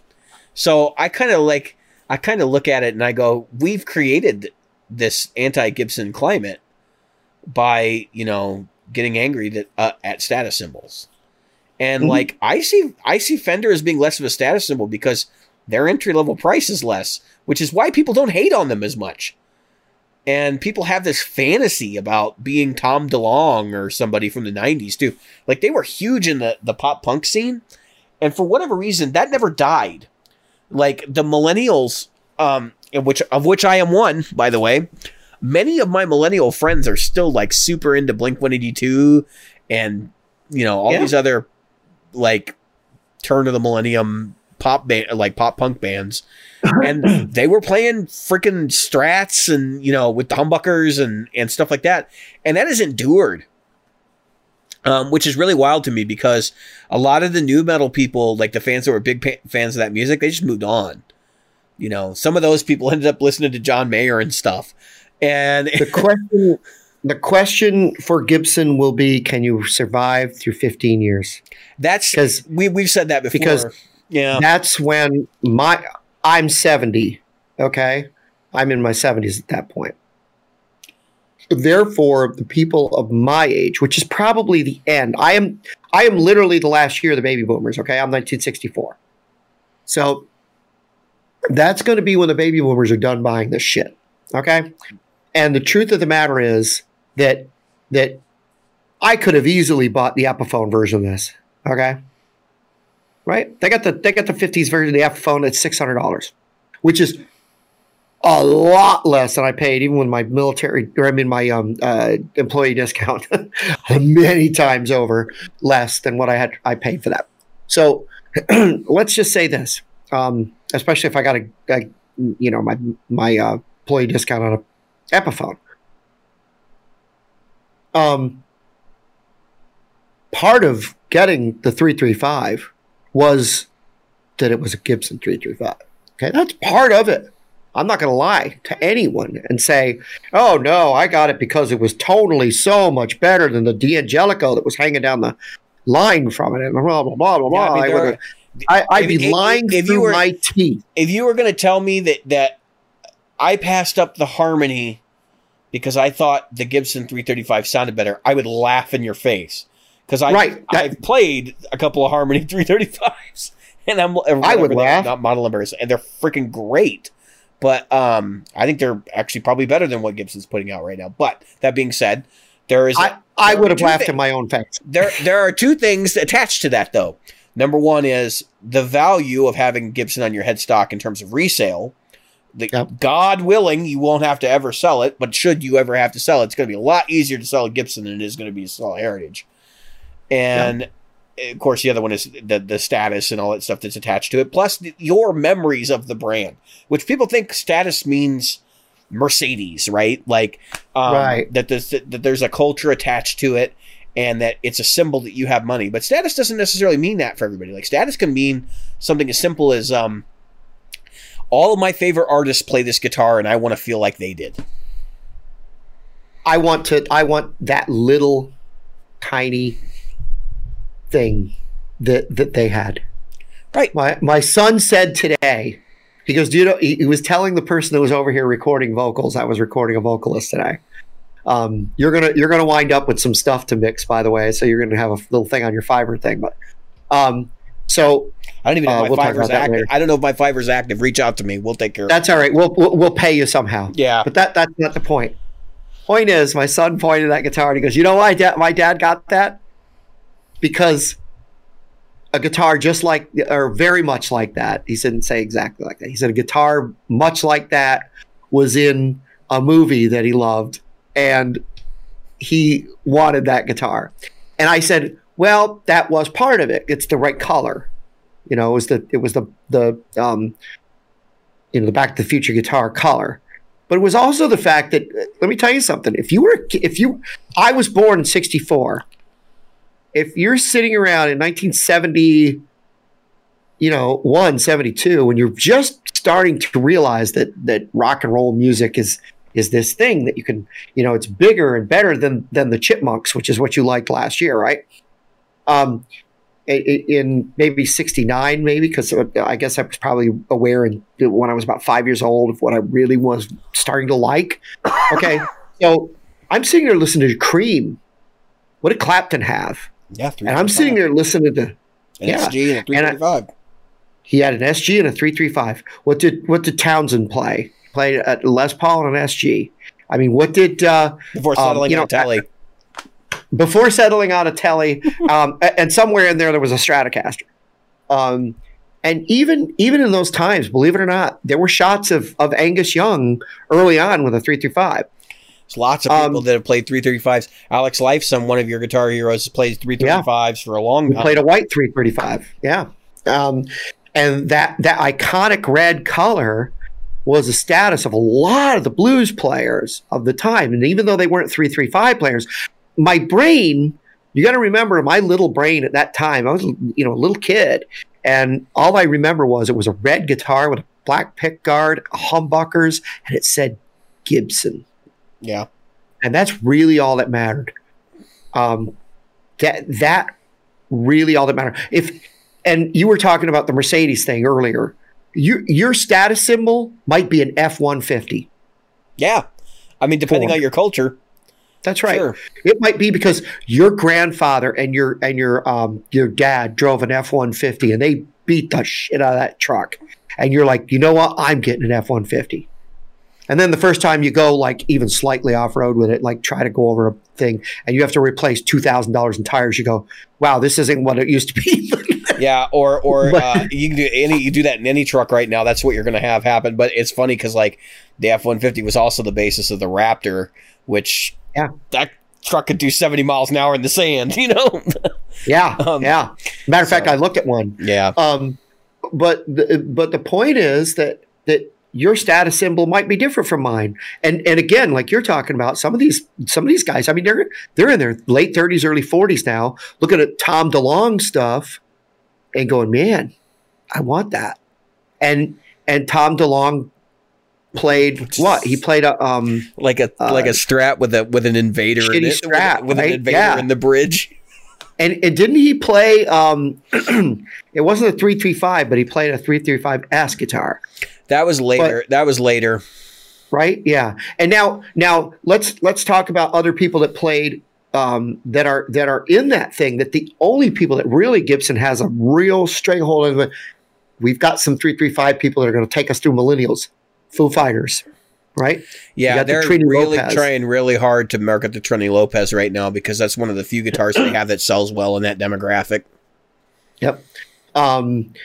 Let's see, who else did we have in that time? Of course, you had a lot of the down tuners using Les Pauls. Yeah, but you know what's funny? That's why I was starting to say, Jim, the nu metal guys, they all aged out. They're not interested anymore. And that's, I know that there's some still out there, but like when you look at the bands that people make fun of today, who are they making fun of? Nu metal people. And it's like, of course, that should tell you, right? Of course. And half of them were Gibson people, and half of them were PRS people. And people, that's what I was going to say, and the other half was PRS. A lot of Ibanez in there too, actually. There was somebody else I was thinking of that was a big Les Paul, or I mean, Gibson player, but. Anyway, the point is, you got a lot of Fenders in there. at that point. You've got a lot of transition. Those Stratocasters, Ibanez, Fender, and PRS. You know. Ibanez. Yep, Ibanez. And you know what's funny? This is what's funny and why the lawsuits are kind of silly. Like I said, when I looked back, I saw a certain body shape, color, and style. I had no idea what those words were on the headstock. You know what, Jim? I that's a good point, but you know what's even funnier? The lawsuits, they actually made it harder for Gibson to do well. Because Gibson sued their competition and forced them to innovate. And when they innovated, Ibanez, nobody would have been buying Ibanez guitars today if they were copies of straight, not in the same way, if they were straight copies of Gibsons like they were in the beginning. It was because they decided to make like the S-Series and the Roadsters, the Sabres and the Roadsters, and then those evolved into the S and RG line. That's exactly what it... Like, that's why they still exist, because they got sued. If they hadn't been sued... They probably would have just disappeared out of existence, because you had people like Hondo and Greco. You would have had people saying things like the old adage, you don't call him Ibanez, you call him Ibanhad. Like that was a nickname for him. Yeah. Yeah. And so if you look at, you're absolutely correct. That look of a certain guitar. You know, think about how many hammers look like PRS, or I mean, like Hamer, those calls. Hammer. Yeah. Heritage, and all these other guys that were building great guitars. And like you said, Ibanez was building an Explorer that was just rock solid. Cool. Oh yeah, they were all. Well, no, that was after the Destroyer came after the lawsuits. Yeah, that's right. But they were building they lawsuit were building guitars. Lawsuit Les Pauls and lawsuit Strats and Tellys. Yep. And that was their bread and butter. And in a lot of people, if you've ever had your hands on one of the old ones, like, they were freaking great. They were better than what Gibson was putting out that time in the 1970s. Oh, at that time? They sued because they were like, oh, hell no. Like this is... That's the other guy. That guy. What the hell's his name? Norlin. The Norlin era Les Paul, but the one Norlin era Les Paul that's like now everybody wants is '79 custom because of the guy from Adam Jones Tool. Tool. Yeah, Adam Jones. So Adam Jones is keeping that alive. But yeah, I you know, I got to tell you that some of the best Explorer guitars were Ibanez's in the mid '80s, right? That was mid to late '80s. Yeah, they were making stellar guitars. They made a lot of great guitars in the late '80s, but they just haven't been able to, like, I don't know. They've got a lot of good stuff they did in the '90s too. It's just they're a specific kind of guitar, but I can see the nostalgia, because that's what's driving Gibson sales and will be for the next 15 years. I can see that nostalgia shifting as people get older to Ibanez and PRS and a lot less Gibson and probably a lot less Fender until the millennials start getting into that phase of buying like the Tom DeLonge reissues and stuff. Which they're already buying. So we are already buying some of that stuff. Like, it's already starting to happen. So my only concern is that, like, and we've said this on the show before, but that Gibson doesn't have a long-term strategy.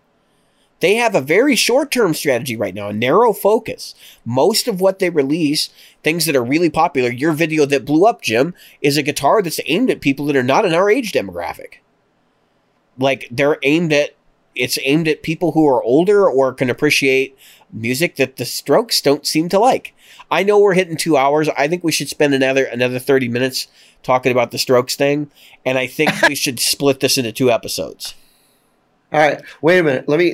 Go ahead. So we posted, or Nick posted in the group an article. Nick Bonners of Great Lakes Guitar Pickups posted in the group an article about the Strokes, basically saying that blues rock is played out and that they don't want to hear it anymore. And I laughed immediately because I said, "What the hell is wrong with you?" Like, how do you define blues rock? Because that's like a whole pantheon of questions unto itself. Now you can argue, and I sort of understand the blues genre from conversations I've had with people, and like what the basic building blocks of blues are, and how, and blues rock would obviously have some of those inclinations, but like that's a varying thing. I think you could have some, you do have a lot of flexibility in that conversation, because I feel like some people's interpretation of what blues rock would be versus others are two different things. In my mind, blues rock includes, you know, any bending basically, which is why I made some kind of half-assed remarks about, you know, some other celebrity from another genre of music bitching and saying, I don't want to hear bending in guitar solos ever again. Like, what the hell? Like, oh, yeah. You know, it's like, oh, it's asinine. And number one, I want to say why this comment happened. If you think for a second that the Strokes give a crap about what's going on with modern music and all that stuff, no, the Strokes are worried about how they're going to pay the bills right now because they suck. Not that they suck, but like listen, they had a very specific sound. They had a very specific thing that was popular for a very specific time period. That time period is now more than 20 years ago, or close to 20 years ago. It might be 17 years ago. They came out. They were put in the same category as bands like the White Stripes and the Black Keys. The Black Keys weathered the storm. The Black Keys still sells records, like lots of records, and their sound is still inspiring musicians. And they are firmly blues rock. So. I know people are like, oh, well, they did some records that are more on the rock side. Sure. But you cannot tell me that they are not a blues rock band. Like, they've done records where they're literally doing 12-bar blues and shit. Like, you're crazy if you think that's not true. So, I'm on this side of the argument. I'm listening to this conversation playing out. I'm thinking in my head, like, this is really has nothing to do with what the Strokes care about or what they don't care about. All this is them generating controversy so they can get their name out there again and maybe sell a couple of records. Because right now, they're not relevant. We did have some people in the group that were like, I love the Strokes, I buy all the records. And it's like, look, I love the Darkness, but I know they're not relevant. I would love for them to be relevant again, but they're not. They weren't really relevant when they came out. That was kind of the niche, the joke niche of it, right? Was that they were doing something that is basically expired as a genre. And I kind of laughed because I'm like, well, this happened. And then the other day, I saw in another group that comment from Keith Richards talking about rap music is horrible and like all this modern metal stuff is just a joke and a parody of itself. And while there's truth to both sides of the argument, right, in some way, shape, or form, like the reality is no one gives a shit what Keith Richards thinks about other genres. Nobody really cares. He didn't have to say anything, but because it's Keith Richards, it makes the news. You know, like nobody's going to sit there and bitch about Keith Richards saying this. I wasn't going to bitch about it. I just thought it was funny because in light of the jokes I was making in that other thread about, you know, such and such saying stop bending and things like that, and how just absolutely ridiculous it is that we should even care what these celebrities think about this stuff. Like, here we are, you know, with this, here's another one, Keith Richards. Now, Keith Richards is not doing it for attention. Keith Richards needs to do nothing for attention except for fall out of a tree and have a coconut fall on his head and end up in surgery or something. Because he's on too much cocaine at, what is he, 80 years old now, 77 or something? He's getting up there. That stuff just like, it just boggles my mind that people actually care enough about it to post it, or that it actually ends up in a magazine and that people actually read it. But it also boggles my mind that people actually, there are people out there that are like, no, they're right. They're right because I like their music. Are you kidding me?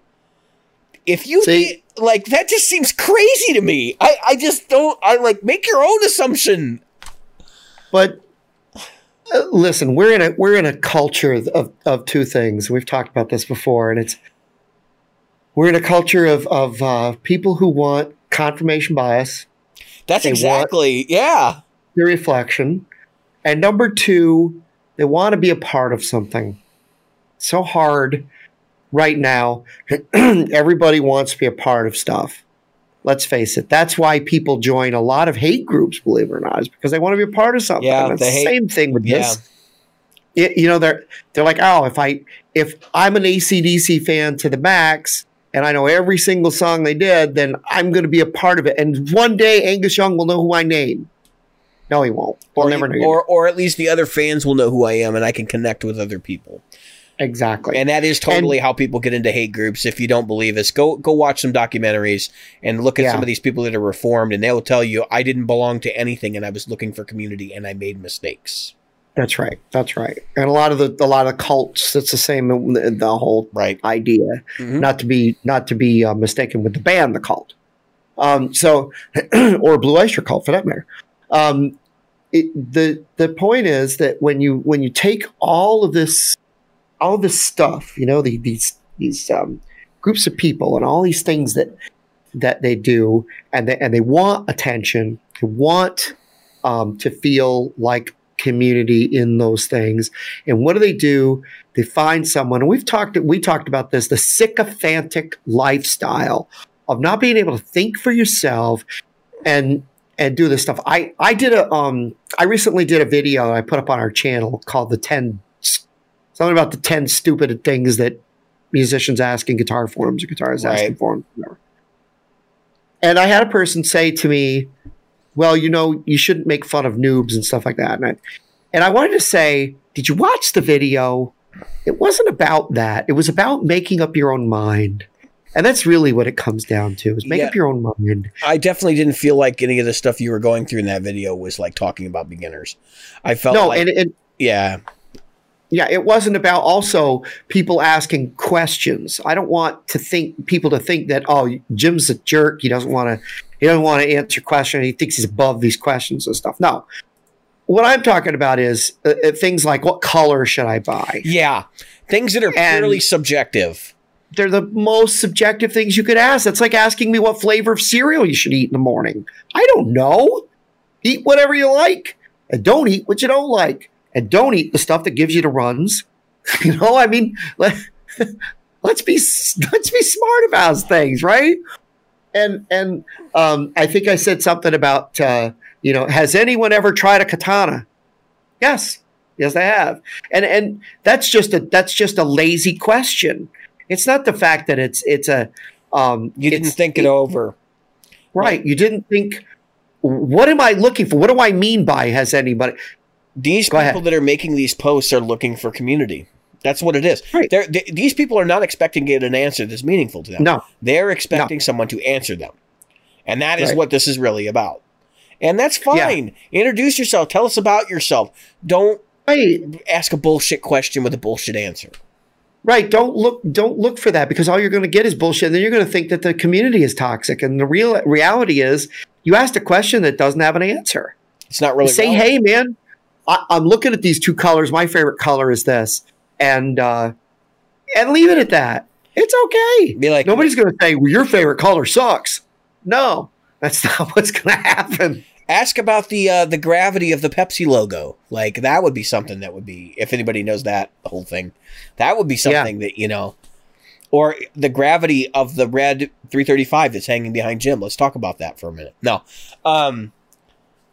maybe we won't split this up into two episodes. I think we're at a good place. I want to give some final thoughts, but other than that, I think we can stop, and we can release this as a little extra content on this episode. But anyway, I want to say that you know, when you're asking questions in guitar forums, any forum, I don't care if you're asking.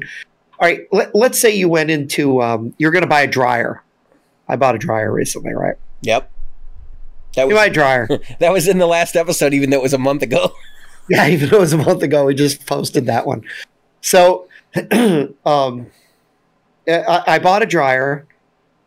I wouldn't go into a forum going, what dryer would you use? Because what if they have 8 kids? I'm 2 single men in a house. I don't have the same needs as a family that's got, you know, kids that are still shitting their pants, right?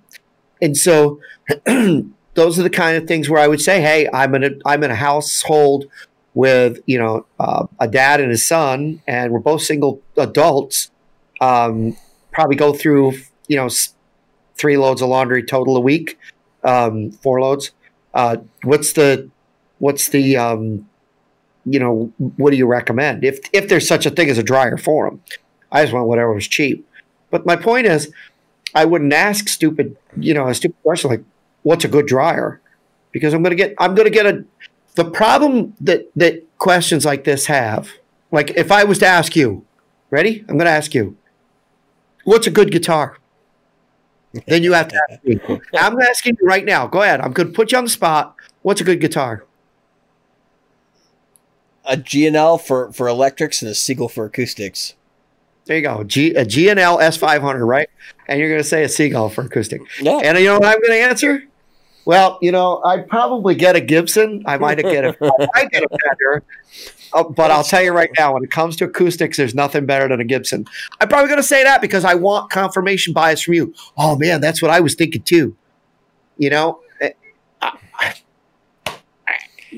Just saying. It's not invalid to ask those questions. Like, honestly, I watch your rant video. I'm like, I understand people getting annoyed with it.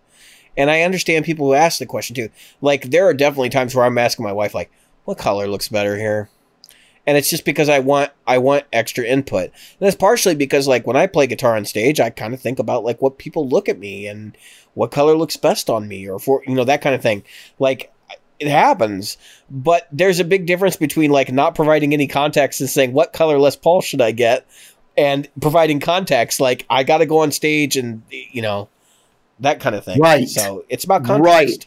It is about context. Now, if you said, you know what, normally I wear blue clothes or blue jeans and black shirts when I go on stage. What color do you think would be best offset for that? Or I want a color that blends. What do you think would be best? Let's be real, though. That would be a really weird question to ask in a guitar forum. But, like, at least it would make more sense.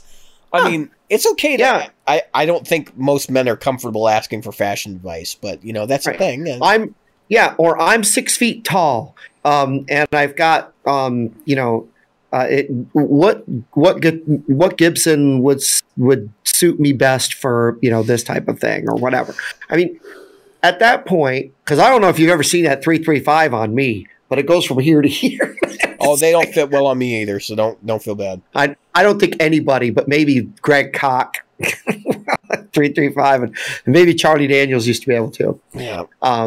But, you see my point. I mean, if you said to me, what's the best amp? Or what's the best guitar pedal? Or what's the, I'm playing metal. What's the best guitar pedal? What amp do you have? What guitar do you have? What's your, what kind of metal? What's the, see what I mean? I just think there's always context. Well, but you know what? When people say stuff like that, they're showing you they don't know much about it. And yeah. That would be, and that's like, I run into it in the Mesa Boogie group all the time. There was a guy in there the other day saying, I'm buying my first amp and I want it to be a Mesa Boogie. And I'm going, what?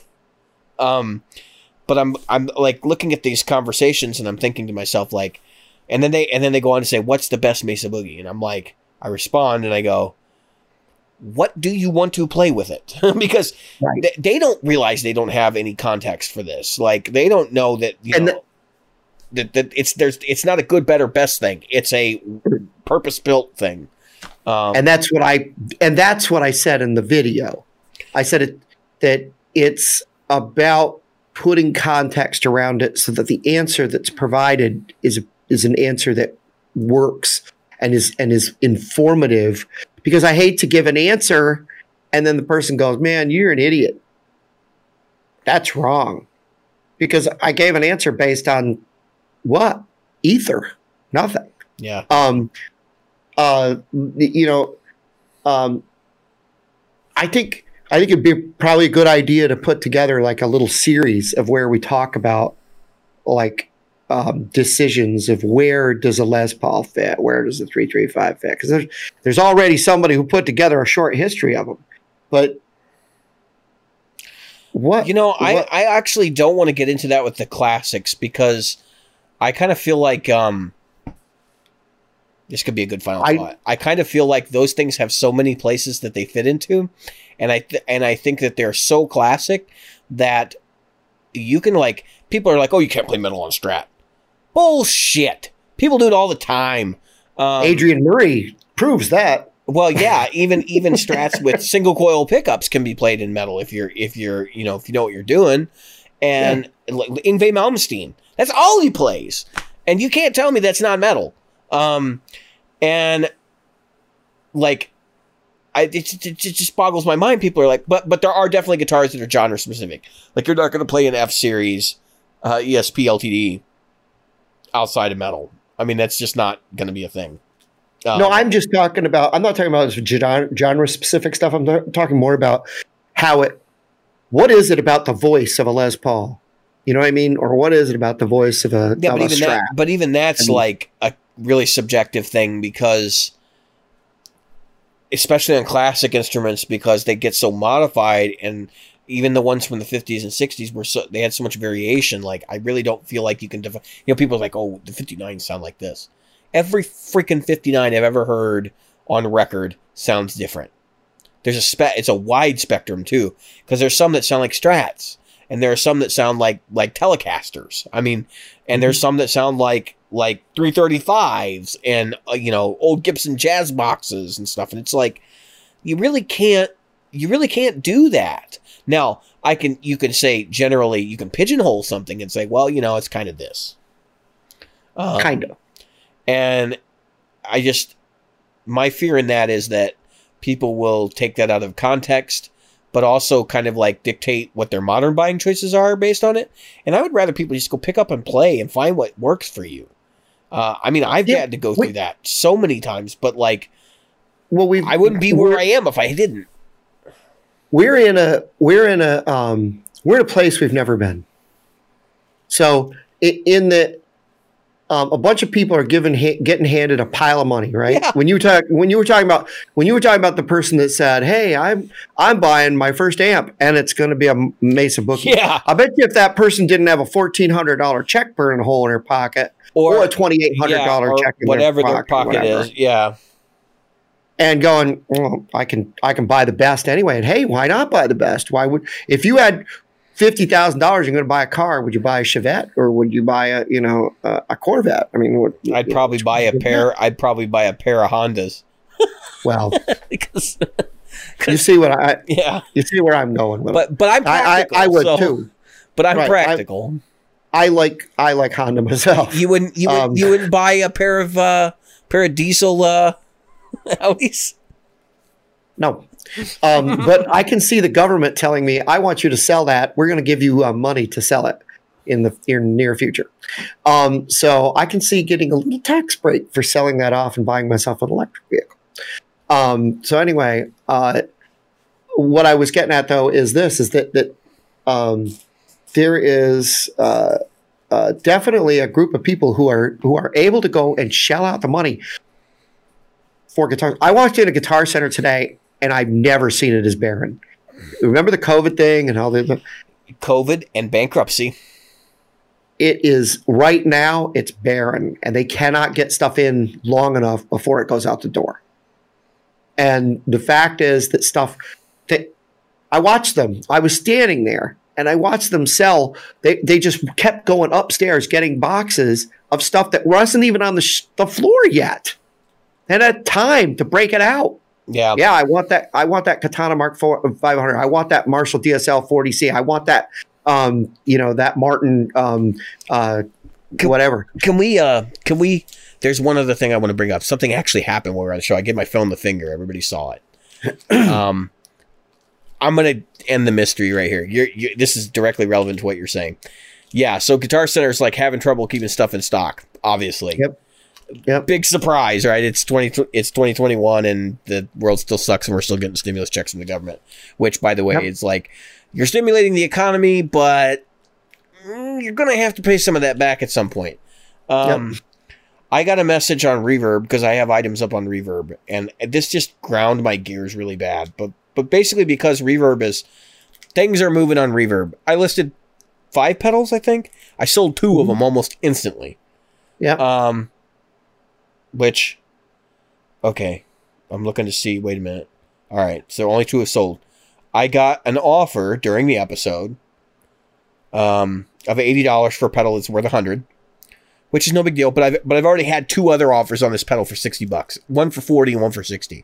I'm like, go away. Go pound sand. Number one, right. I know that I have one of the only ones on reverb right now, and you don't like that, and you think they're worth this. Well, I got news for you. They ain't worth half of the new value of the item. So you can just piss off. Right. So anyway, I declined those, but I get this other one from this guy for $80 at $12 shipping. I didn't respond to him because the episode, we're doing the episode right now. He writes me a message and he says, I really kind of want to out this person, but I'm not going to. He writes me a message and he says, I am rescinding my offer, which you cannot do on Reverb because someone else accepted my offer in before you did. I could click accept and he'd be obligated to pay me. Yeah. Because your dumbass can't read the terms and conditions because you got money burning a hole in your pocket. You had to offer it to somebody else at the same time. Like, do you know how to use eBay? You can't do that. Once you click, I agree to these terms and conditions and to pay. That's right. You have to wait for that offer, which could take up to 48 hours. It even says it right on. I thought it was 24 hours, but anyway, maybe I believe it's 24. I thought it was 48. But you click a checkbox saying I agree to pay, and this guy's like, "Well, I'm rescinding my offer." I said, "Okay," but I'm sitting there thinking, like, "What a jackass!" And it's just this is what Reverb's like right now, because COVID's going on. Yeah. Like, people are I got a stimulus check. I got to buy all this gear right now. By the way, my looper and all this stuff, my stimulus check is in the bank. I am not spending that money. Okay? Let's be real here. I got to buy a house, so that's where that's going to go. So I'm looking at the situation going, these people are nuts. Used gear is going for as much as new right now. It is. There is stuff. I am like, unless you own a Kemper. To be pulling my leg. Yeah. Well, that's because there's a bunch of them on Reverb. But the point is, I'm looking at Reverb and I'm going, you have got to be kidding me. There are that many used items going. And then I look and I can literally drive to Guitar Center right now. I can understand it if there's none. Like, you go to Sweetwater, you're smart. You go to Sweetwater, more on the way. Guitar Center, back order. You know, you do your ZZ Sounds, not in the stock. You do your due diligence. But when it's in the store everywhere, you're only giving me a $5 discount. Blow it out your ass. Blow it out your ass. Seriously. Well, you want to find out if those Acoustasonics are selling, go look right now and see if they're in stock somewhere. I mean, honestly, that's my point. Like, the Acoustasonics, Teles, and Strats are in stock everywhere. They got a surplus of them. Nobody's buying them. I don't care what people say in forums. I don't care what people say in groups. No one is buying the fucking things. Stop believing the shill. Stop believing the people that are buying into it because they lust after it. If you're not actually buying them, they're not successful. Yep. Well, guess what? Every single color of the Stratocaster is in stock at... what about Telecaster? Sweetwater. Hold on, I'll check the Telecaster next. So that's the Stratocaster. All right. Now let's go back. Whoops. I'll just go back to the here, and I'll pull up the Stratocaster because Telecaster. That's the one that came out first, right? In stock, matte black. Nope, more on order. Oh, that's a lefty. I can understand that for the natural lefty. In stock, Sunburst. In stock, Translucent Gray. And the only one out of stock is the Telecaster in Surf Green. That's it. Which I think is the newest one, and it's been really, really popular. Yeah, that's probably the most popular as far as the colors go, other than they say the exotic woods. And so that just tells you that in all reality, that the either they're able to make a bunch of these and they're sitting on thousands of them, or nobody's buying them. Because right now, with the stimulus money going out the door, I can tell you, shit is unavailable, period. I am waiting on an amplifier I ordered in December, which was supposed to be here in February. It is now March, and I have been told it will not arrive until April. So you think people are not spending money on big-ticket items? You are mistaken. They are not spending money on Acoustasonics. That is what I posit here. That's my hypothesis. Yeah.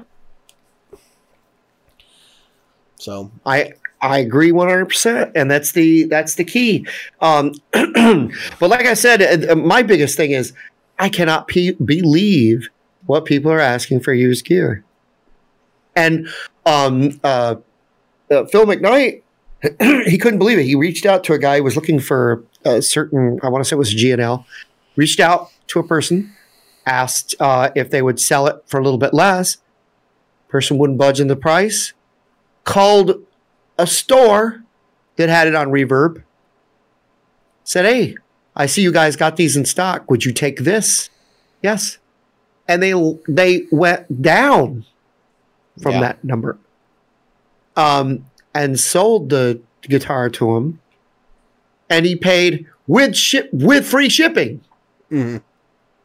The person, and that's the problem with reverb that people aren't getting. Oh, by the way, for those who don't know, eBay's prices have gone up, or going up. I think reverb's about to go up too. Somebody was indicating the other day that they think a price hike is imminent. Yeah. So if you look.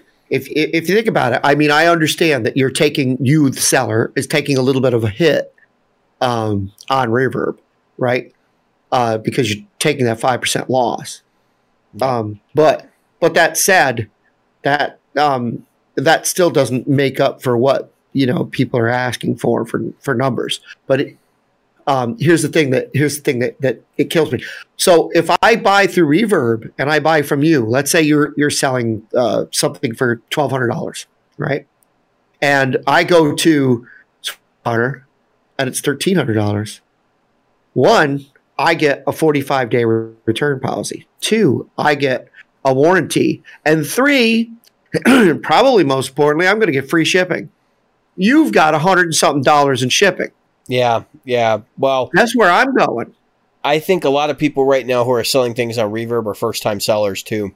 And I think you're seeing a lot of people who think that their stuff is worth way more than it is because they're trying to clear out money so they can get that big item that they want with their stimulus check plus. Well, yeah, and don't get me wrong. I think a lot of these items are people who bought something have got what do you call it when you regret. What is that? Buyer's remorse. Thank you. They've got some buyer's remorse. It's brand new. I never even used it. Oh, I've only got 3 hours of use on it. Smoke-free home. I can't tell you how much smoke-free stuff I've gotten that has clearly had smoke all over it. Yeah. Smoke-free home, my ass. Yeah, smoke-free after I took it out of the house. And what's worse is the Facebook ones. I'll see these Facebook ones, and it's no returns. You're kidding me? You want me to pay premium price? You've got a no return policy, and you want shipping, and you want to charge me what's new? I've got one word for you. 2 words. Fuck off. Well, I mean, so you really don't have much choice in terms of selling gear now, because I mean, like, nobody does Craigslist anymore. I can't sell shit on Craigslist because every time I do, I get 50 spam emails from people, looking to sell me hookers or whatever. Yeah, exactly. And then if you were to like use Facebook Marketplace, I have had very mixed results getting the price stuff is worth on Facebook Marketplace. Right. I had to respond to somebody in a foreign language the other day because somebody was trying to buy a camera from me. And I'm like, listen, this ain't worth my time. Like, if you're going to, and I got through, I had like 10 or 12 messages back and forth where I was using Google Translate, and I can speak a little bit of their language anyway. So I was like, okay, I can at least figure out what they're talking about. Anyway, we go back and forth, and we get 10 messages in, and then they're like, can you do $100 less than what you're asking? And I'm like, nope. And I just said, I'm sorry, the item is not for sale anymore. just go to hell. Like, seriously? No, I won't sell it to you at all, because you're clearly just trying to scam people and just acting like a jerk. Here you are, not able to speak my language, responding to a post, obviously not written in your language, selling an item. And you're telling me that I want to take $100 less for it. No, this is not how we negotiate. You want to be fair and reasonable, we'll talk. And I ended up actually getting basically what I wanted for it. To somebody who drove a good 45 minutes to get it. So I was like, whatever. Yeah, you can sell things right now in short order if you put things at a price point that's going to sell. Yeah, that's another thing. Like, but I don't recommend our listeners throw away things either, unless they're just trying to get rid of them. No.